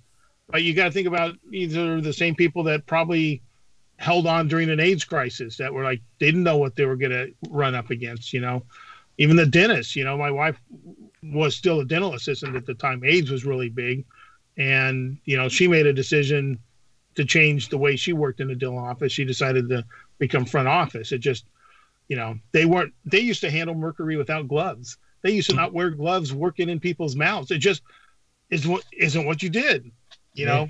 Mm. And so we keep modifying and adjusting as these kind of things come up. Um, so yeah, I, I I don't know, but you're right. Yeah, the the gas station or the well, yeah, they say the poor clerks are getting, but you know, when's it when's the toilet paper coming in tomorrow? I need to know. Uh, you know, or hey, you know, we're three months into this, and I still can't walk into a warehouse store Sam's Club and be guaranteed that there'll be toilet paper or paper towels available. And, and you know, the reality is, I, and I can tell you, uh, working for the government and understanding like supply chains, there's no global shortage. No, there isn't. No. It's people it's, people panic buying. I know, I get it. Yeah. yeah. So so no, now I have to adjust my behavior, right? I'm not out of toilet. Talk, talk to me offline. I'll see your eBay account. I'm not out. I'm not out of toilet paper. But if I roll into the Sam's Club and they have it, I need to buy it because who knows when I'm actually out if they're going to have it. Well, Three months into this. There. Yeah, my my son moved back home because they're they get this the place he was living at. He'd moved out. They were they decided they were going to renovate it and they were kicking people out. And they gave him one extra month because of the COVID. Because like, where are we going to go rent? No one's, you know. Yeah uh, and just put him in a hard situation. Uh, so now he's back. So now the demand on some of my paper products is probably going to go up because that, that kid knows how to go through a roll of toilet paper. I'm telling you. Um, you got to teach him to fold and twist. Yeah. yeah. No, I wish I had a piece or something to explain to you how a marine, you know, in in your little kit, you get this little tiny. Here, let me let me sh- let me shut off my background so you can see what Greg's talking about because I happen to have. Yeah. I happen to have some toilet paper right here, right? So you get a piece about so, that. So you big. get you get you know here's one square, right? This is one square, and you usually get three of these.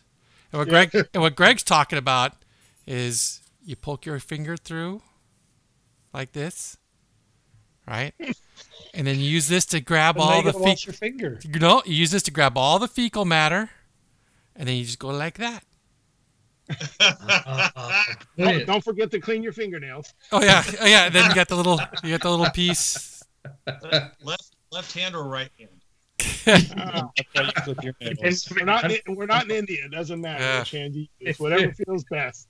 Yeah. So you, in a, in a in a in a meal ready to eat or whatever, you get like a pack of, of five little sheets of paper like this. And yeah, like that's gonna do much. But good. but Wow. You know, those those meals are designed to bind you bind up. You. 4,000 4, calories and you don't poop for days. That's why when you get back, you get back to the station, everybody's sitting in the long open latrine, just grunting it out. Some fiber, just up up your fiber content because you get coffee out there, right? But that's not going to help. Sorry. The fun life of being in the military. Yeah, it's. Uh, that's uh, so what's what's uh what's do we cover everything we wanted to talk about, Greg? I think so. I mean, I, some of them I cut and paste. I think I've talked about those and the lines, the new normal things I that really bother me. You know, until until we have firsthand knowledge from these two who've got to travel, or you know the park opens and Richard can tell us what's going on there. It's a lot of this is still you know speculation. We, we know reservations have been canceled. You know we know you know the for the the dining you need a reservation to get in the parks. You know we know some of the basics, but we we really can only judge by people's speculation what really is going to end up like. Hey, and, Greg, I, I've got a question for Richard. Yeah. Do you think they'll restrict entry to Disneyland Resort to resort guests? Good question. Um, That'd be awesome. We, we yeah. Great question. When we were uh, initially, you know, when the word was spreading that we were starting to take reservations at the hotels again. Hmm. And everybody's saying, well, we're going to have to work with reduced capacity. Well, what do you call reduced capacity at Disneyland? Um, a lot of the thought was that we would just have our three hotels allowed to go in the parks. But immediately when those rumors started going, everybody else in the town was screaming bloody murder because we got like a hundred hotels around us, and they all de- and while they're not necessarily going strictly to Disneyland, they're staying there to be able to go to Disneyland and do other things as well. So they all want to make sure that they get a piece of the action as well. Do those other things. Do those other things, yeah. um, so uh, you know we're right back into the whole question of we really don't know there's been a lot of talk on different things i can tell you you're talking about the security methods there's been a number of different things that they've been talking about and trying we've been experimenting i'm getting pulled out of the field and go okay you're going to be the guinea pig and they're going to try this out with you um, some of them might work capital m on the might um, others have been just shot down. You know, we've had the uh, the uh, park execs walk and observe some of this, and they said, "No, we're not going to do that. We're not going to do." You know, like the six foot squares in the middle of Main Street and around every road. You know, uh, when when, you, when we were talking about it, you were mentioning about the six foot squares for watching the parades. They were putting the six foot squares in the middle of Main Street, so as people were going up and down Main Street, we were keeping encouraging social distancing. And they said, "No, that's not going to work for us." So, mm-hmm. um, yeah, I really don't know. Uh, they talk about reduced capacity. I mentioned it before. You know, capacity at Disneyland. The record's 86,000 people. And according to the fire marshal, we could still allow more in. So are we going to go half of that? That's still 43,000 people. That's a pretty good day at the park. Yeah. Um, yeah. So like what, like generally, what is, what is the capacity that Disneyland runs at on a sort of an average day? Probably what, 40%?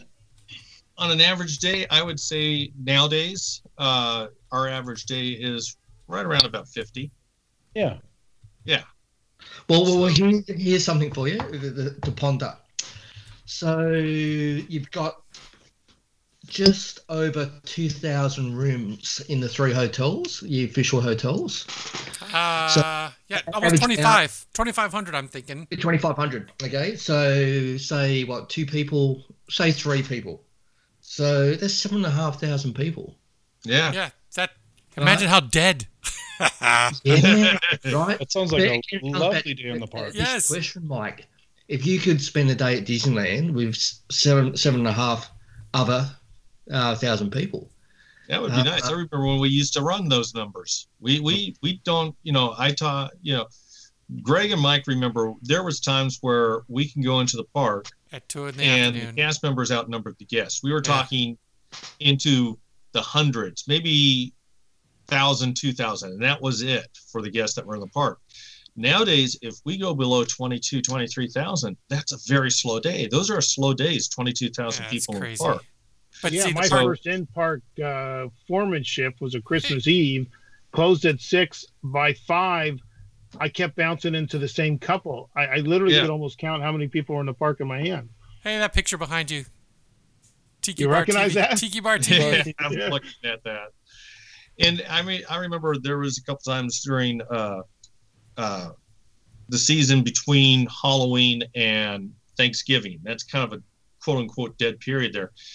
Real foggy, foggy enough that you could walk around for 20 minutes and you didn't see any other other people around the park because there was just that much movement that they were staying just outside your vision with the fog. And the park's hours that day were 10 a.m. to 6 p.m. Yep. Yep, ten to six. You got everything in Mondays and Tuesdays. Yeah, no. So. Yeah, in those days you went to Knott's with me, and then we'd go back to the other park in the other days. yeah. You know? we, we, Knott's yeah, was closed uh, Wednesday and Thursday, I think. Yeah. Mm. Yeah. So, um, Richard, yeah, you think phase one could be the three hotels? You pre-check and screen everybody coming to the hotels and then you uh, yeah you test around that 10,000 people mark. You think 5,000 people in the two parks? Yeah that would be that would be awfully dead. I don't know if that if that's the plan or not because mm. again we're going into uh, how it's going to be perceived. Mm. it's not just how it works but also how it's going to be perceived. And um, there's always a lot of pushback on how um, when we do these checks and everything, how uh, invasive different checks are going to be and how we're, you know, everybody was doing the whole thermometer. We're going to take everybody's temperature coming in. Everybody's going to have rectal thermometers. well, I told you that joke. We got 2,000 thermometers. Bad thing is they're all rectal. So, uh, but you know, there's always a big question on how invasive things are going to be with, uh, you know, bringing the guest in going into the hotels. Um, so, you know, and you, as you yourself know, people are spending big money. They want mm-hmm. to get big experience coming in here. So, you know, we don't want to mess up that too much. Uh, I was always taught with show business, the thing is, uh, the beginning has to be spot on because that's the way people are going to react through the rest of the show. The ending has to be spot on because that's the last thing they're going to see. That's what they're going to take with them. If you're going to mess up, do it in the middle. Well, we're talking about the beginning of the show. You don't want to mess things around so that people are going to have this whole bad attitude on how their day began.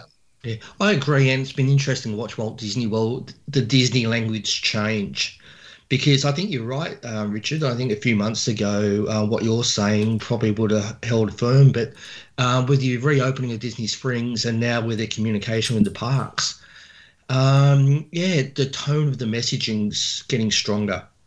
um, you're in, entering private property. We will screen you. You will wear a mask. We will ask you to leave if you're not compliant. We right. have zero tolerance um, in regards to uh, the way you interact with other guests. Guests. Yeah, it's interesting if you communicate it up front and people know very clearly what they're entering into, and there's a refund policy or there's some type of ticketing offer where your annual pass isn't expiring, then if you don't want to be there, don't be there.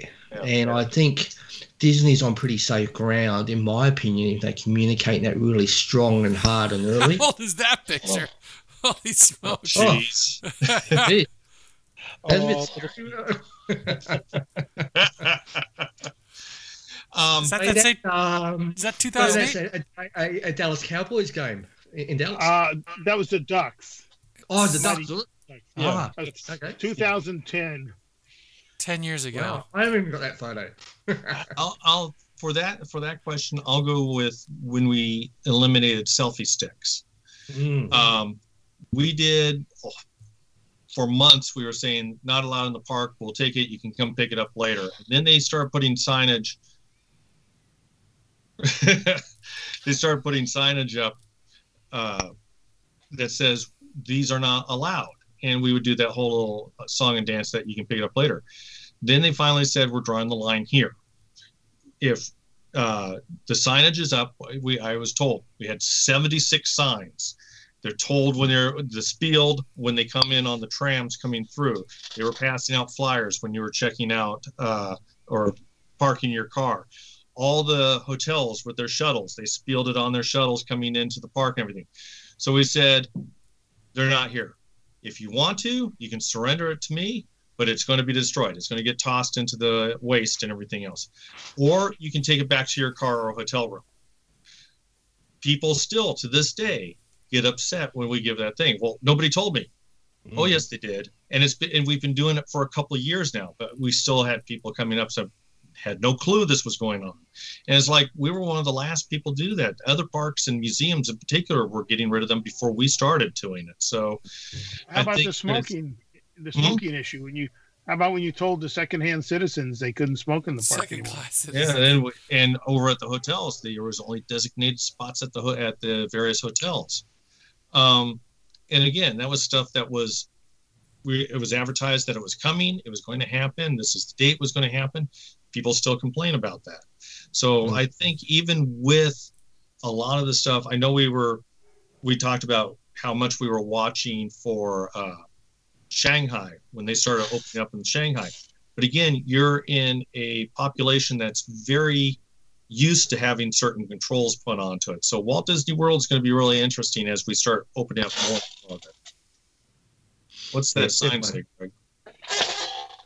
Oh. oh what a letdown that show was. I liked it. Yeah, I liked it up yeah. until the end. I no, got no, tired after three seasons of they just kept asking more and more questions and no more answers. So yeah, and I know some of the shows you watch, so I, I don't really trust that. Another show that the writer strike screwed over. And they yeah, did, it, and they did talk about it in their podcast what what it did to them, and it did. Heroes, Heroes was another one. Great. Yeah, start. Heroes went from good to shitty real fast. Hmm.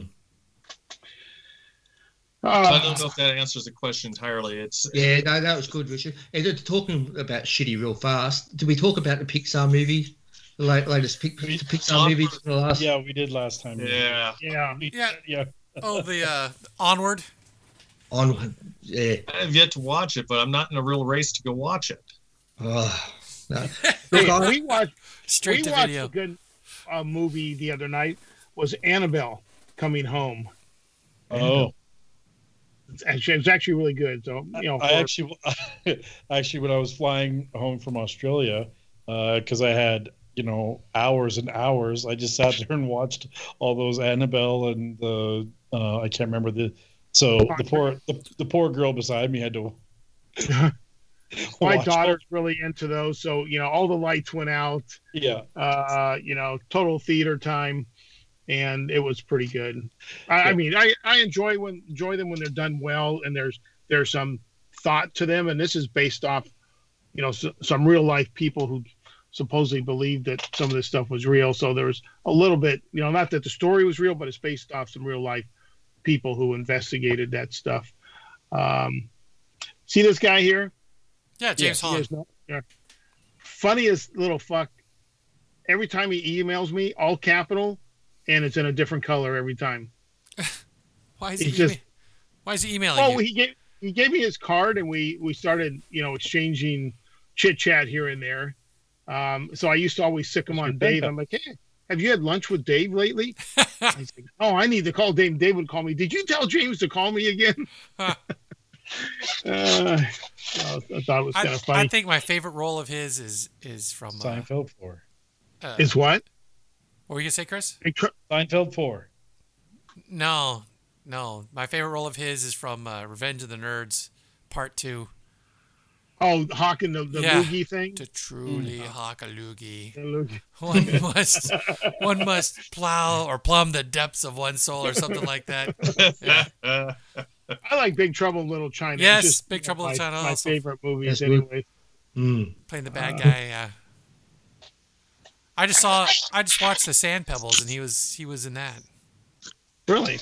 Uh, I was I was I had high hopes for that uh, R.I.P.D and then it turned out to be kind of a crappy movie. Uh, um, So I was I was I was talking to one of this about uh, talking about this with one of the guys at work. So since the movie theaters have shut down and they've pushed back all of these big movies. Yeah, Top Gun. Oh my god. Yeah, gosh. like yeah, and then, I agree, Mike.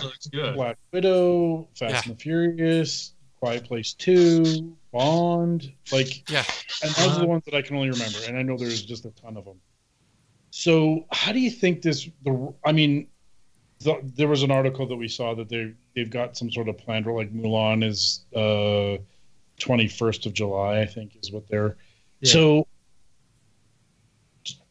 with them pushing back all these big tent pole, like we need we need to fill the theaters, you know, for the weekend to make our money back, because you know, movie the movie industry has like maybe two weeks and then your you know your movie's basically you know yeah. done, right? Yep.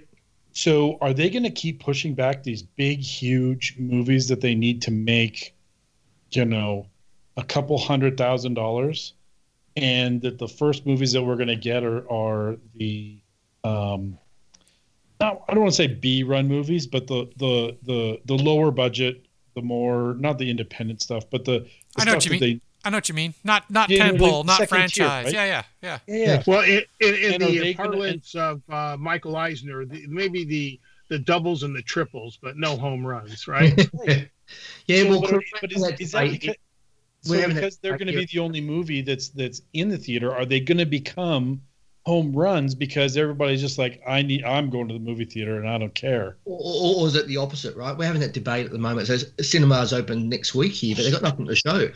Right. right? So, uh, is a real challenge. And I understand that um, contractually, and Mike and Greg and Richard probably understand this more than me, it's built into a movie production deal about how long it needs to stay in the cinema for. Yeah, and yeah. it's supposedly they've been trying, trying to change it for a long time because uh, with streaming and everything else, it's not profitable for anybody for to be sitting in the cinema for eight weeks or ten weeks anymore. Because you're right, after the first couple of weeks, most people are seeing it unless it's a huge um, blockbuster. But there's pushback because the industry's changing so much, and and it's interesting. So Top Gun, Mike, I will pay whatever I need to pay, a seat in the cinema, and, oh, and just have that sure. enjoyable experience, right? But yeah. for Mulan, why wouldn't I just open up a bottle of wine, watch it at home, um, and and, and just order good takeaway food and um, yeah, just enjoy it um, and save probably fifty bucks. But for uh, some people, Mulan's their must see, like like Top Gun is for you or I, Mulan's for them, right? Yeah, yeah, I know. But, but the thing is, I'm looking forward to Mulan, right? But it's not that I don't need to see it in that in that cinema for the yeah, for oh. the sound effects and, and, and everything else. Um, it's like the big superhero movies. Hey, oh, I'm happy to go see that in the cinema, but there's a lot of stuff now where I can sit in my leave a recliner, put my surround sound system on, watch it on my large flat screen TV, have a bottle of wine. Pause and, it. Pause and, it when you need to, you know, take care of yeah, some business. Yeah, yeah. Absolutely. But you know what's funny about that, John? And I was telling Richard about this and Mike, I think, a little while ago, and my wife. And it's interesting. There were like three different opinions.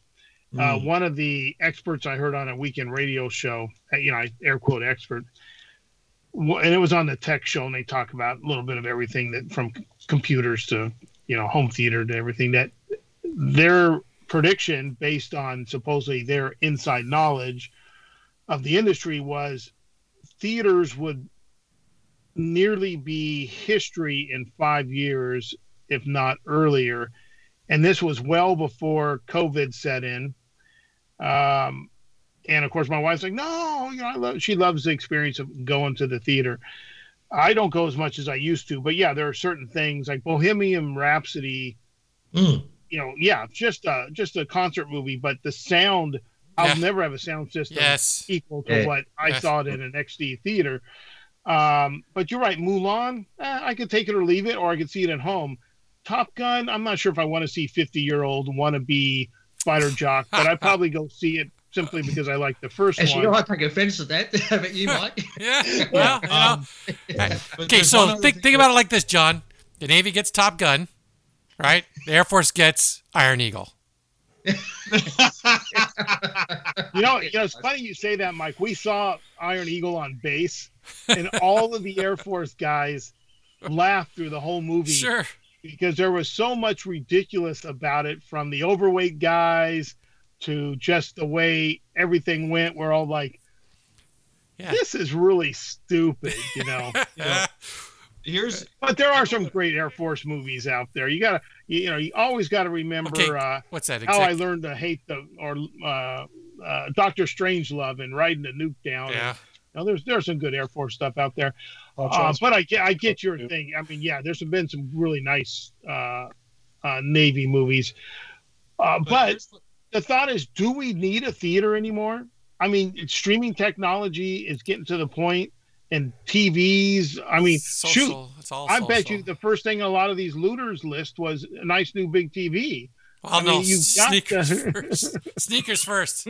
Sneakers first. Yeah. I, I, think, uh, I think you'd be surprised how many how many millennials watch TV on their laptop. No, not oh, even, dude. the screen this size. Phone. This size. Right. I know. Right. Telephone. I telephone this size. Yeah.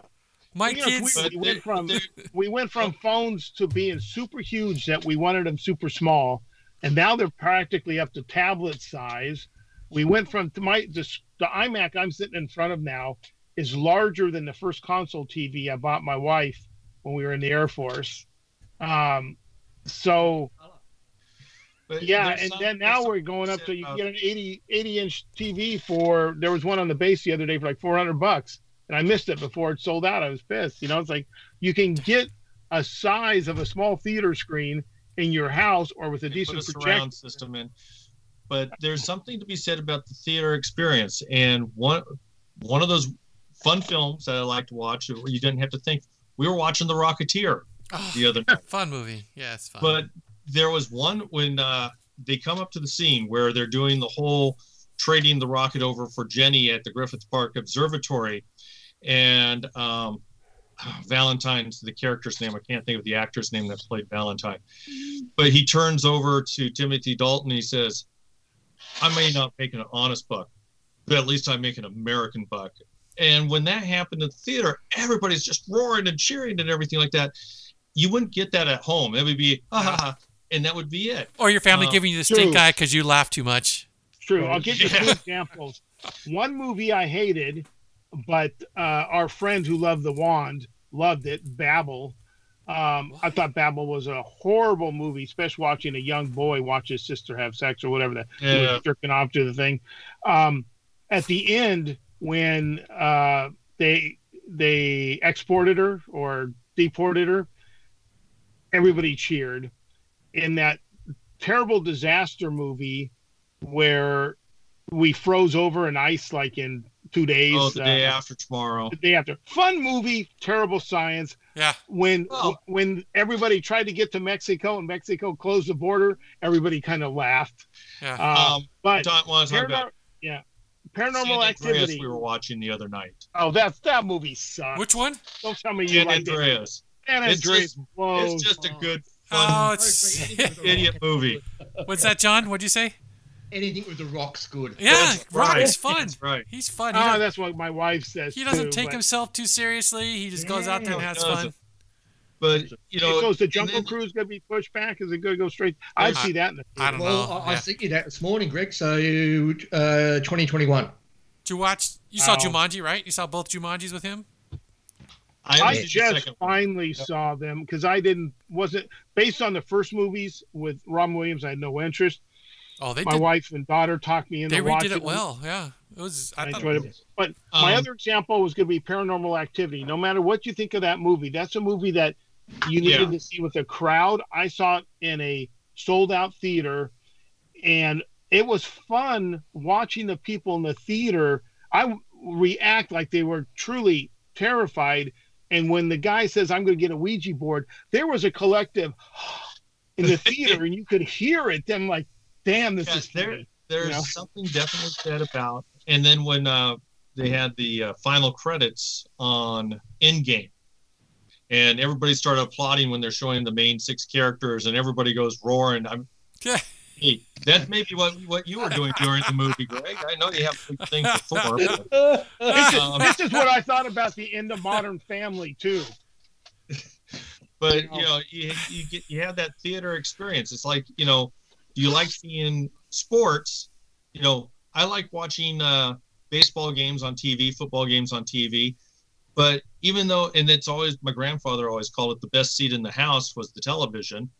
But there's something about seeing the game live, seeing it going yeah, actually. I can't stand baseball on TV. I love baseball. Played the four years of varsity, but sitting on a TV, it's just not the same. There's so much more dynamic going on noise. in a baseball games. A great uh, background uh, noise. It's yeah. great to have on when you're doing did, something did you else. Make, did you make a mess, Greg? Did you do you have to clean it up? No, you know what it is, and this is one thing bugs me about my consumption of soda, is you've poured it and it's fizzed, and then you find residue around your like glass top or yeah, it's the soda. Uh, you know, yeah. yeah. it's it's I'm cleaning that, up soda fizz. That uh, should, shenanigans you were play, doing. Should we play a prank on? on yeah. Oh, it's, it's, too late. Not too late. It's too late. I was gonna my my remote because it was in the shooting distance. I was gonna yeah, say yeah. we should all put black black screens so when AJ comes back, he thinks we're all hung up. You're protesting, right? No, no, no, hell no. No, that, I'm not. I'm, Let me ask you. I'm not a virtual singer. I don't virtue oh, single. That's danger. You know, he's not a joiner. I, that's what he keeps telling me about vert- getting in our our um, it's, our. It's like he's selling Amway or something. He's always hit me up. Why aren't you join my group? I'm like, well, why? What do you get out of it? you joined the Air Force, didn't you? Or the no, Navy, hell no, I didn't join the Air Force. The, the Navy, didn't you tell me you went to the Air Force first, but they didn't guarantee flying, so you moved on to the. Uh, my, yes, my Navy? my buddy wanted to join, go to the Air Force, so went to the Air Force first. They couldn't give me a job I wanted, so I was ready to go to the. I was ready to say, "You do your thing, and I'll do mine," because we talked about, do, you know, going in together. Buddy, yeah, yeah buddy, buddy program. To be a seaman he chose to be a seaman. Oh, airman, thank you very much. But uh, so I'm ready to go. I'm ready to go to the army because I, you know, I'm gonna okay. gonna go fly have helicopters. You watched Space? Have you watched Space Force? No, I've heard nothing yes, good about it. Yeah. yeah. yeah. Really, it was the no, it was the number one last week on Netflix. But tell me, are they space cadets when they go to the academy? These are good questions. I mean, it's kind of it's kind of ridiculously funny in some ways, but um, anyways, I just John. So go back to our international dudes. Probably this could help kind of wrap this train wreck up. Um, or make it worse. Any cons- or make it worse. Depending on the question. I've seen it both ways. Yeah, right? I think I- have seen it both ways. Any concerns about traveling and getting out there? Uh, is it is it dependent on the country and how they've handled it? What you guys thought about um, getting back out there in traveling? I'll, I'll, give you a short answer and then I'll, I'll tell you where I'm at at the moment. Um, after terrorists, um, all those issues back after 9/11, I've made a personal choice that um, I'm not going to let anything stop me to live the life that I wanted to live, and um, and I think COVID's no different. That um, we're passionate about travel. We've travelled all our lives. I travel for work, so um, so short answer no, but. Um, just to let you know the situation that Chris and I at the moment, um, we, we were supposed to be in Hong Kong um, on Friday, and um, today we are supposed to be flying to Shanghai. And um, after four days in Shanghai, we were heading to Tokyo, and I must admit I'm really disappointed. And um, if I could travel tomorrow, I, I would. Um, the problem I've got at the moment, all these um, calendar appointments are still on the phone. They keep popping up saying Yeah, you're, you're about to check into the um, the uh, Grand Explorers Club at uh, Hong Kong Disneyland, and um, yeah, no, I'm disappointed. And if I could fly, um, I, I, would. So I think, um, yeah, I'm not going to do anything stupid, but um, if the airlines reopen uh, for our flights in September, if Disneyland and Walt Disney World's open, um, I think I will. But you still want a decent experience, and that's where I'm starting to get a little bit worried about the September October trip. So we haven't got the dining that we want anymore. Um, there's no nighttime entertainment. There's no fireworks. Um, there's a good chance there's yeah, there's yeah no guaranteed access to the parks. That yeah, that, that would be spend. That would be rough. Um, traveling, how much do you spend? Um, in planning if um, it's not the vacation that you really want to have. So that's yeah. what's going through my mind at the moment. So, so basically, you're not concerned about getting out there. You're more concerned about whether or not your your your dollar is going to be fairly traded and the experience you get for it. Yeah, look, I think personal safety is is really uh, up to the individual as well. Um, again, uh, I'm a savvy traveller. I've travelled the world, travelled some um, places that people probably would never travel to and um, and survive. So I'm not worried about COVID. and, and um, where probably, have you where have you traveled to that you think that a lot of people wouldn't survive? I'm kind of curious on that. Oh, it's just places through Asia, and um, we've we've gone to Papua New Guinea was probably the scariest place I've ever been to, and um, really? Yeah, and, and there was a whole heap of civil unrest at the time. It's the only time I oh. felt I was in real danger. But even when we in, in Vietnam last year, we got out into the countryside and you're out there on the back of a motorbike with your wife. And um, yeah, there's a lot of things that can happen when you're in a foreign country and you only pe- people that can speak English. So, um, but again, um, yeah, look, yeah, we will travel, uh, but I want to make sure that uh, if I'm outlaying a fair bit of money, it's worth the risk. And like Chris said, if quarantine's still a big issue on both sides, if I got a quarantine entering the country and then quarantine coming back out, yeah, no, that's that's a month actually. Yeah, yeah, no, that's, that's, that's a waste, a waste yeah. of time, because that's all. Yeah, that's that's your most precious commodity when you go visit someplace else is time, right? Absolutely. You you already spent the money so now you want to maximize your your the efficient use of your time. You don't want to stand in long lines for museums. You don't want to take half a day to travel to visit whatever you're visiting. So yes, no, that's yeah. I fully get it. Because and, and but you have to have a window in your mind, right? You have to have a drop dead date of when you're gonna pull the trigger yeah. and go, or pull the trigger and delay or postpone. I mean, like right now, right now, if if my trip had gone, I'd be flying. I'd be halfway between Seattle and, and Amsterdam right now. Yeah. For some reason, my, my when I canceled it uh, uh, on my calendar, didn't clear off my watch. I I'm seeing a notice here, flight to Amsterdam on this flight. That's what I'm supposed to be doing right now. Uh, right. I think first will be flying to Shanghai today, right?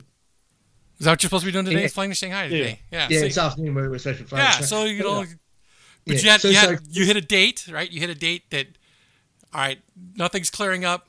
I gotta I gotta pull the trigger now to start. Yeah, canceling so we've got getting money back. Sixteen again. weeks and two days before probably fly out, Chris. So. Mm-hmm. Um, yeah, I reckon we got six to eight weeks, and yeah, um, right. yeah. and I think, for my opinion, it's just to see how things unfold. I think if the status quo is the same, um, I, would be more hesitant. I, I, just don't think the value is there at the moment, and if anything, I, I reckon it's going to get more severe um, after reopenings. I, I, think there's still a lot of things they haven't thought about, and um, yeah, I, I, am worried that um, for the effort, it's just not the return on investment at, at, this stage. Yeah, and I mean, the one of the concerns that I've got, um, well, not concerns, but one of the situations I I booked using my DVC. Um, at the end of my use year, I'm if the parks are open, uh, I'm not going to get any concessions on uh, extending oh. my my points, as far as I know at this point. So I'm either going to use them or I'm not. So um, you know, as you were you know talking about that, I was actually just sort of pondering. I'm like, well, uh, if there's in my situation, if there's no quarantine uh, required when I return, I might end up just going and seeing whatever happens because my annual pass is still good. Uh, my DVC is there, so I'm not I'm not out as much as as you are. Mm. Uh, but uh, but at the same time, a lot of the same things apply. If I can't get into the park every day, um, you know, that's not not awesome. But maybe I'll bring my golf clubs. When'd you when you, you when'd you, you year up? You can try. What month did you year up? Year up? Uh, November. Or now, no, December. If, well, December. Let, yeah, December is my use year. Let's say the park's to... open, Chris, but the international borders haven't opened. They've got to make some concessions at that point. Well, uh, I don't think they will. Chris, can I ask that first? And I say this with all respect. Um, America is our biggest concern at the moment. Uh, no, that, yeah, because, it, it, it's uh, ours too. Absolutely. Yeah. We're already um, negotiating uh, travel bubbles with a lot of countries around the world at the moment. We're looking at Indonesia, uh, New Zealand, um, all the Pacific Islands, and um, about how we can start international travel in August and September.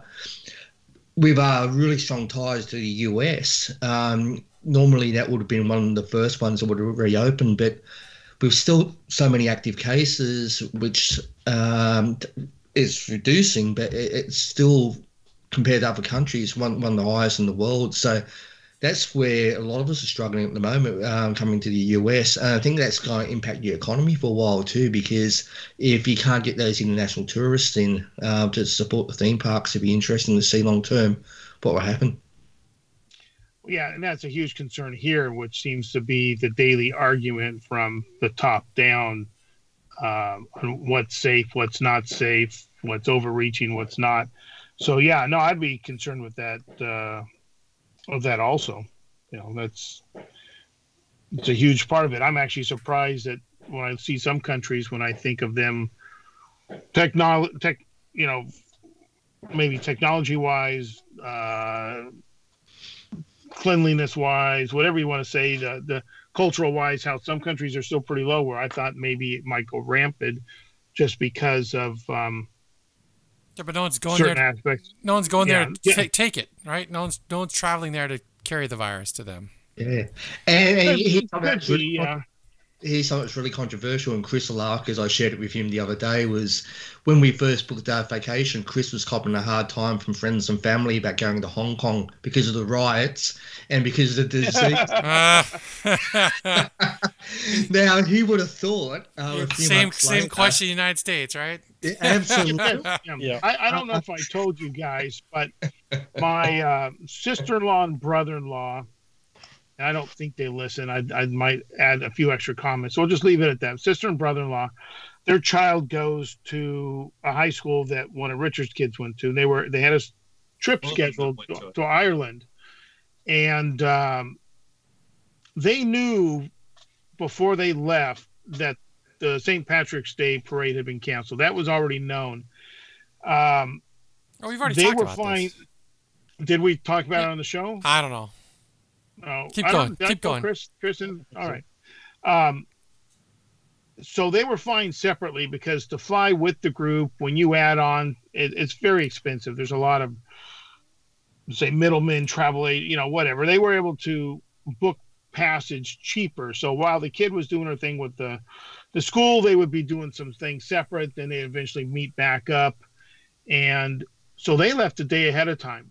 Now you got to remember, Saint, the thing they're going over there for is St. Patrick's Day parade. That's the big thing. It's been canceled. They leave. The school gets the kids to the airport. They're waiting. The parents are in flight and land and then find out the school's canceled it. So now they've made it to, to Ireland. At this point, Ireland's not on the no travel list yet. But Ireland's already closing a lot of things down. A lot of their things they've prepaid for, those places already closed. They can maybe drive by them. They're not having any problem finding anything to eat, that kind of thing. And to get a flight right back, the airlines hadn't made any adjustments yet. They got, you know, reamed up the keister for making airline changes at this point when they finally decided to get home. And my the way my sister-in-law will tell it, you know, Trump was putting a travel ban. They had to hurry up to get home. Well, the travel ban was on foreign travelers, not for Americans to come home. So they could have tried to stretch it out, but again, a lot of things were closing, so there wasn't much to do. I, I have a feeling you two wouldn't have got on a flight at that point, knowing what you were going there for, and might have been yeah. checking, even though Ireland wasn't on the block list yet. Most of Europe was, but the main thing they're going through, I would have been checking with that school. I might even have said, not knowing what this virus yet was, you know, you, kid, I know you want to go. I'm not sending you over there. I, I just don't feel like it's safe. Yeah. What if that? But what if that decision cost you 1,200, 1,500 bucks? It might have to do that. I mean, the safety of a of your kid versus at this time, remember the virus, what it is is really, unknown. really unknown at the time. Yeah. But well, to uh, fly uh, and, and then bitch about losing all this money when you kind of flew half-assedly and stupid, in my opinion. Um, maybe I'm wrong. Maybe I'm a little over the top on it, but I really think they made a poor decision. And then to still be complaining about so a lot of places, like you say, they're not giving the money back; they're giving you a voucher to come back later. Well, I've just blown my wad on two air flights. I'm not getting back because you flew. They're not going to reimburse you for those two flights. You used your flight. So that castle trip you wanted to take or that Blarney Stone kissing event you wanted to do, you might have a voucher, but you're never going to get back up there to do it. No. So yeah, you've lost I, it. I think it's about doing some research and and I think everyone's in a little bit different situation. I was in Hong Kong last year during the riots and but I've got access um, through government resources, really good intel. Um, we we checked out a whole heap of things. We got we got some professional advice before we landed. Um, we changed our internal travel arrangements, so we had um, car transfers everywhere to make sure we were safe. So um, yeah, I think some people just uh, better prepared or they do a bit more research. And I think if you do your research, there's enough information available these days to make pretty informed decisions. So. Well, and I think too, there's also, I mean, no matter what you do in life, uh, there's the risk of something going sideways on you. Sure. You know, you buy a car, uh, even though you get insurance, if you smash into a pole and for some reason insurance doesn't cover it, you're out the cost of your car. Oh, or, right? or like, if you if you don't take gap insurance, you know your car's lost twenty grand practically when you drive off the lot. you know, right. and you still you still owe more, and you have that accident, you don't have that that coverage. When we we left Florida the year, see, so when that Katrina came through Florida, two thousand five, we, we, were actually on the plane leaving, and our flight was diverted um, on a different path because of the uh, uh, the storm coming in. If we our plans had been a week later or we were there while it hit, you know, we would have been screwed. You know, we would have lost out now, and they didn't take travel insurance. I don't, John. Do you do you ever take travel insurance? I, I hear yeses and nos about whether or not it's a good value or if it's worth it. But have you ever uh, taken travel insurance? I've got an annual policy because um, the amount of travel for work. So yeah, okay. I've always got coverage, and any takes one, especially when you're overseas. Um, for me to get sick in the states, for example, that would be the end of well, I mean, the, tra- the travel insurance that covers like the airfares, the you know for cancellations and, and that kind of stuff. It covers that too. Yeah, it does, and yeah. uh, missed flights and mishaps and all that type of stuff. So sure, Sure. Yeah. Yeah, and um, my advice, and Chris would have done it anyway, uh, when we like Asia and those type of places, anywhere when there's any type of risk, it's worthwhile taking that insurance out. Because yep. with Asia, there we had what five flights? Oh, I had five. I think you had four, Chris, and um, yep. yeah, we had multiple hotels, and there was a whole heap of um, different providers we were working with, and transfers, and tour groups, and everything else. So. Yeah. Yeah, it, it, it, doesn't help you during COVID, but because not one policy survived COVID anyway. So, well, that's yeah, exactly. So, I mean, we got we got fortunate um, on on an on one of our flights that we were kind of it was up in the air that we weren't getting any uh, any action on. Um, literally just canceled this last week, and uh, you know, sort of freed up uh, actually getting a refund. But yeah, we were you know, we're on the hook for what four hundred bucks. Yeah, so my account of the five flights, four of them um, just refunded, which were awesome. But one in China continued to fly. So um, I wrote to them asking, saying, look, we can't leave during COVID. And it was like, tough luck. Well, uh, all your normal penalties. And they cancelled the flight 72 hours before it was supposed to take off. And we got a full refund. Yeah, sometimes you get lucky, right? Or, yeah, or sometimes you're the frog, sometimes you're the monkey, if you know what that reference was.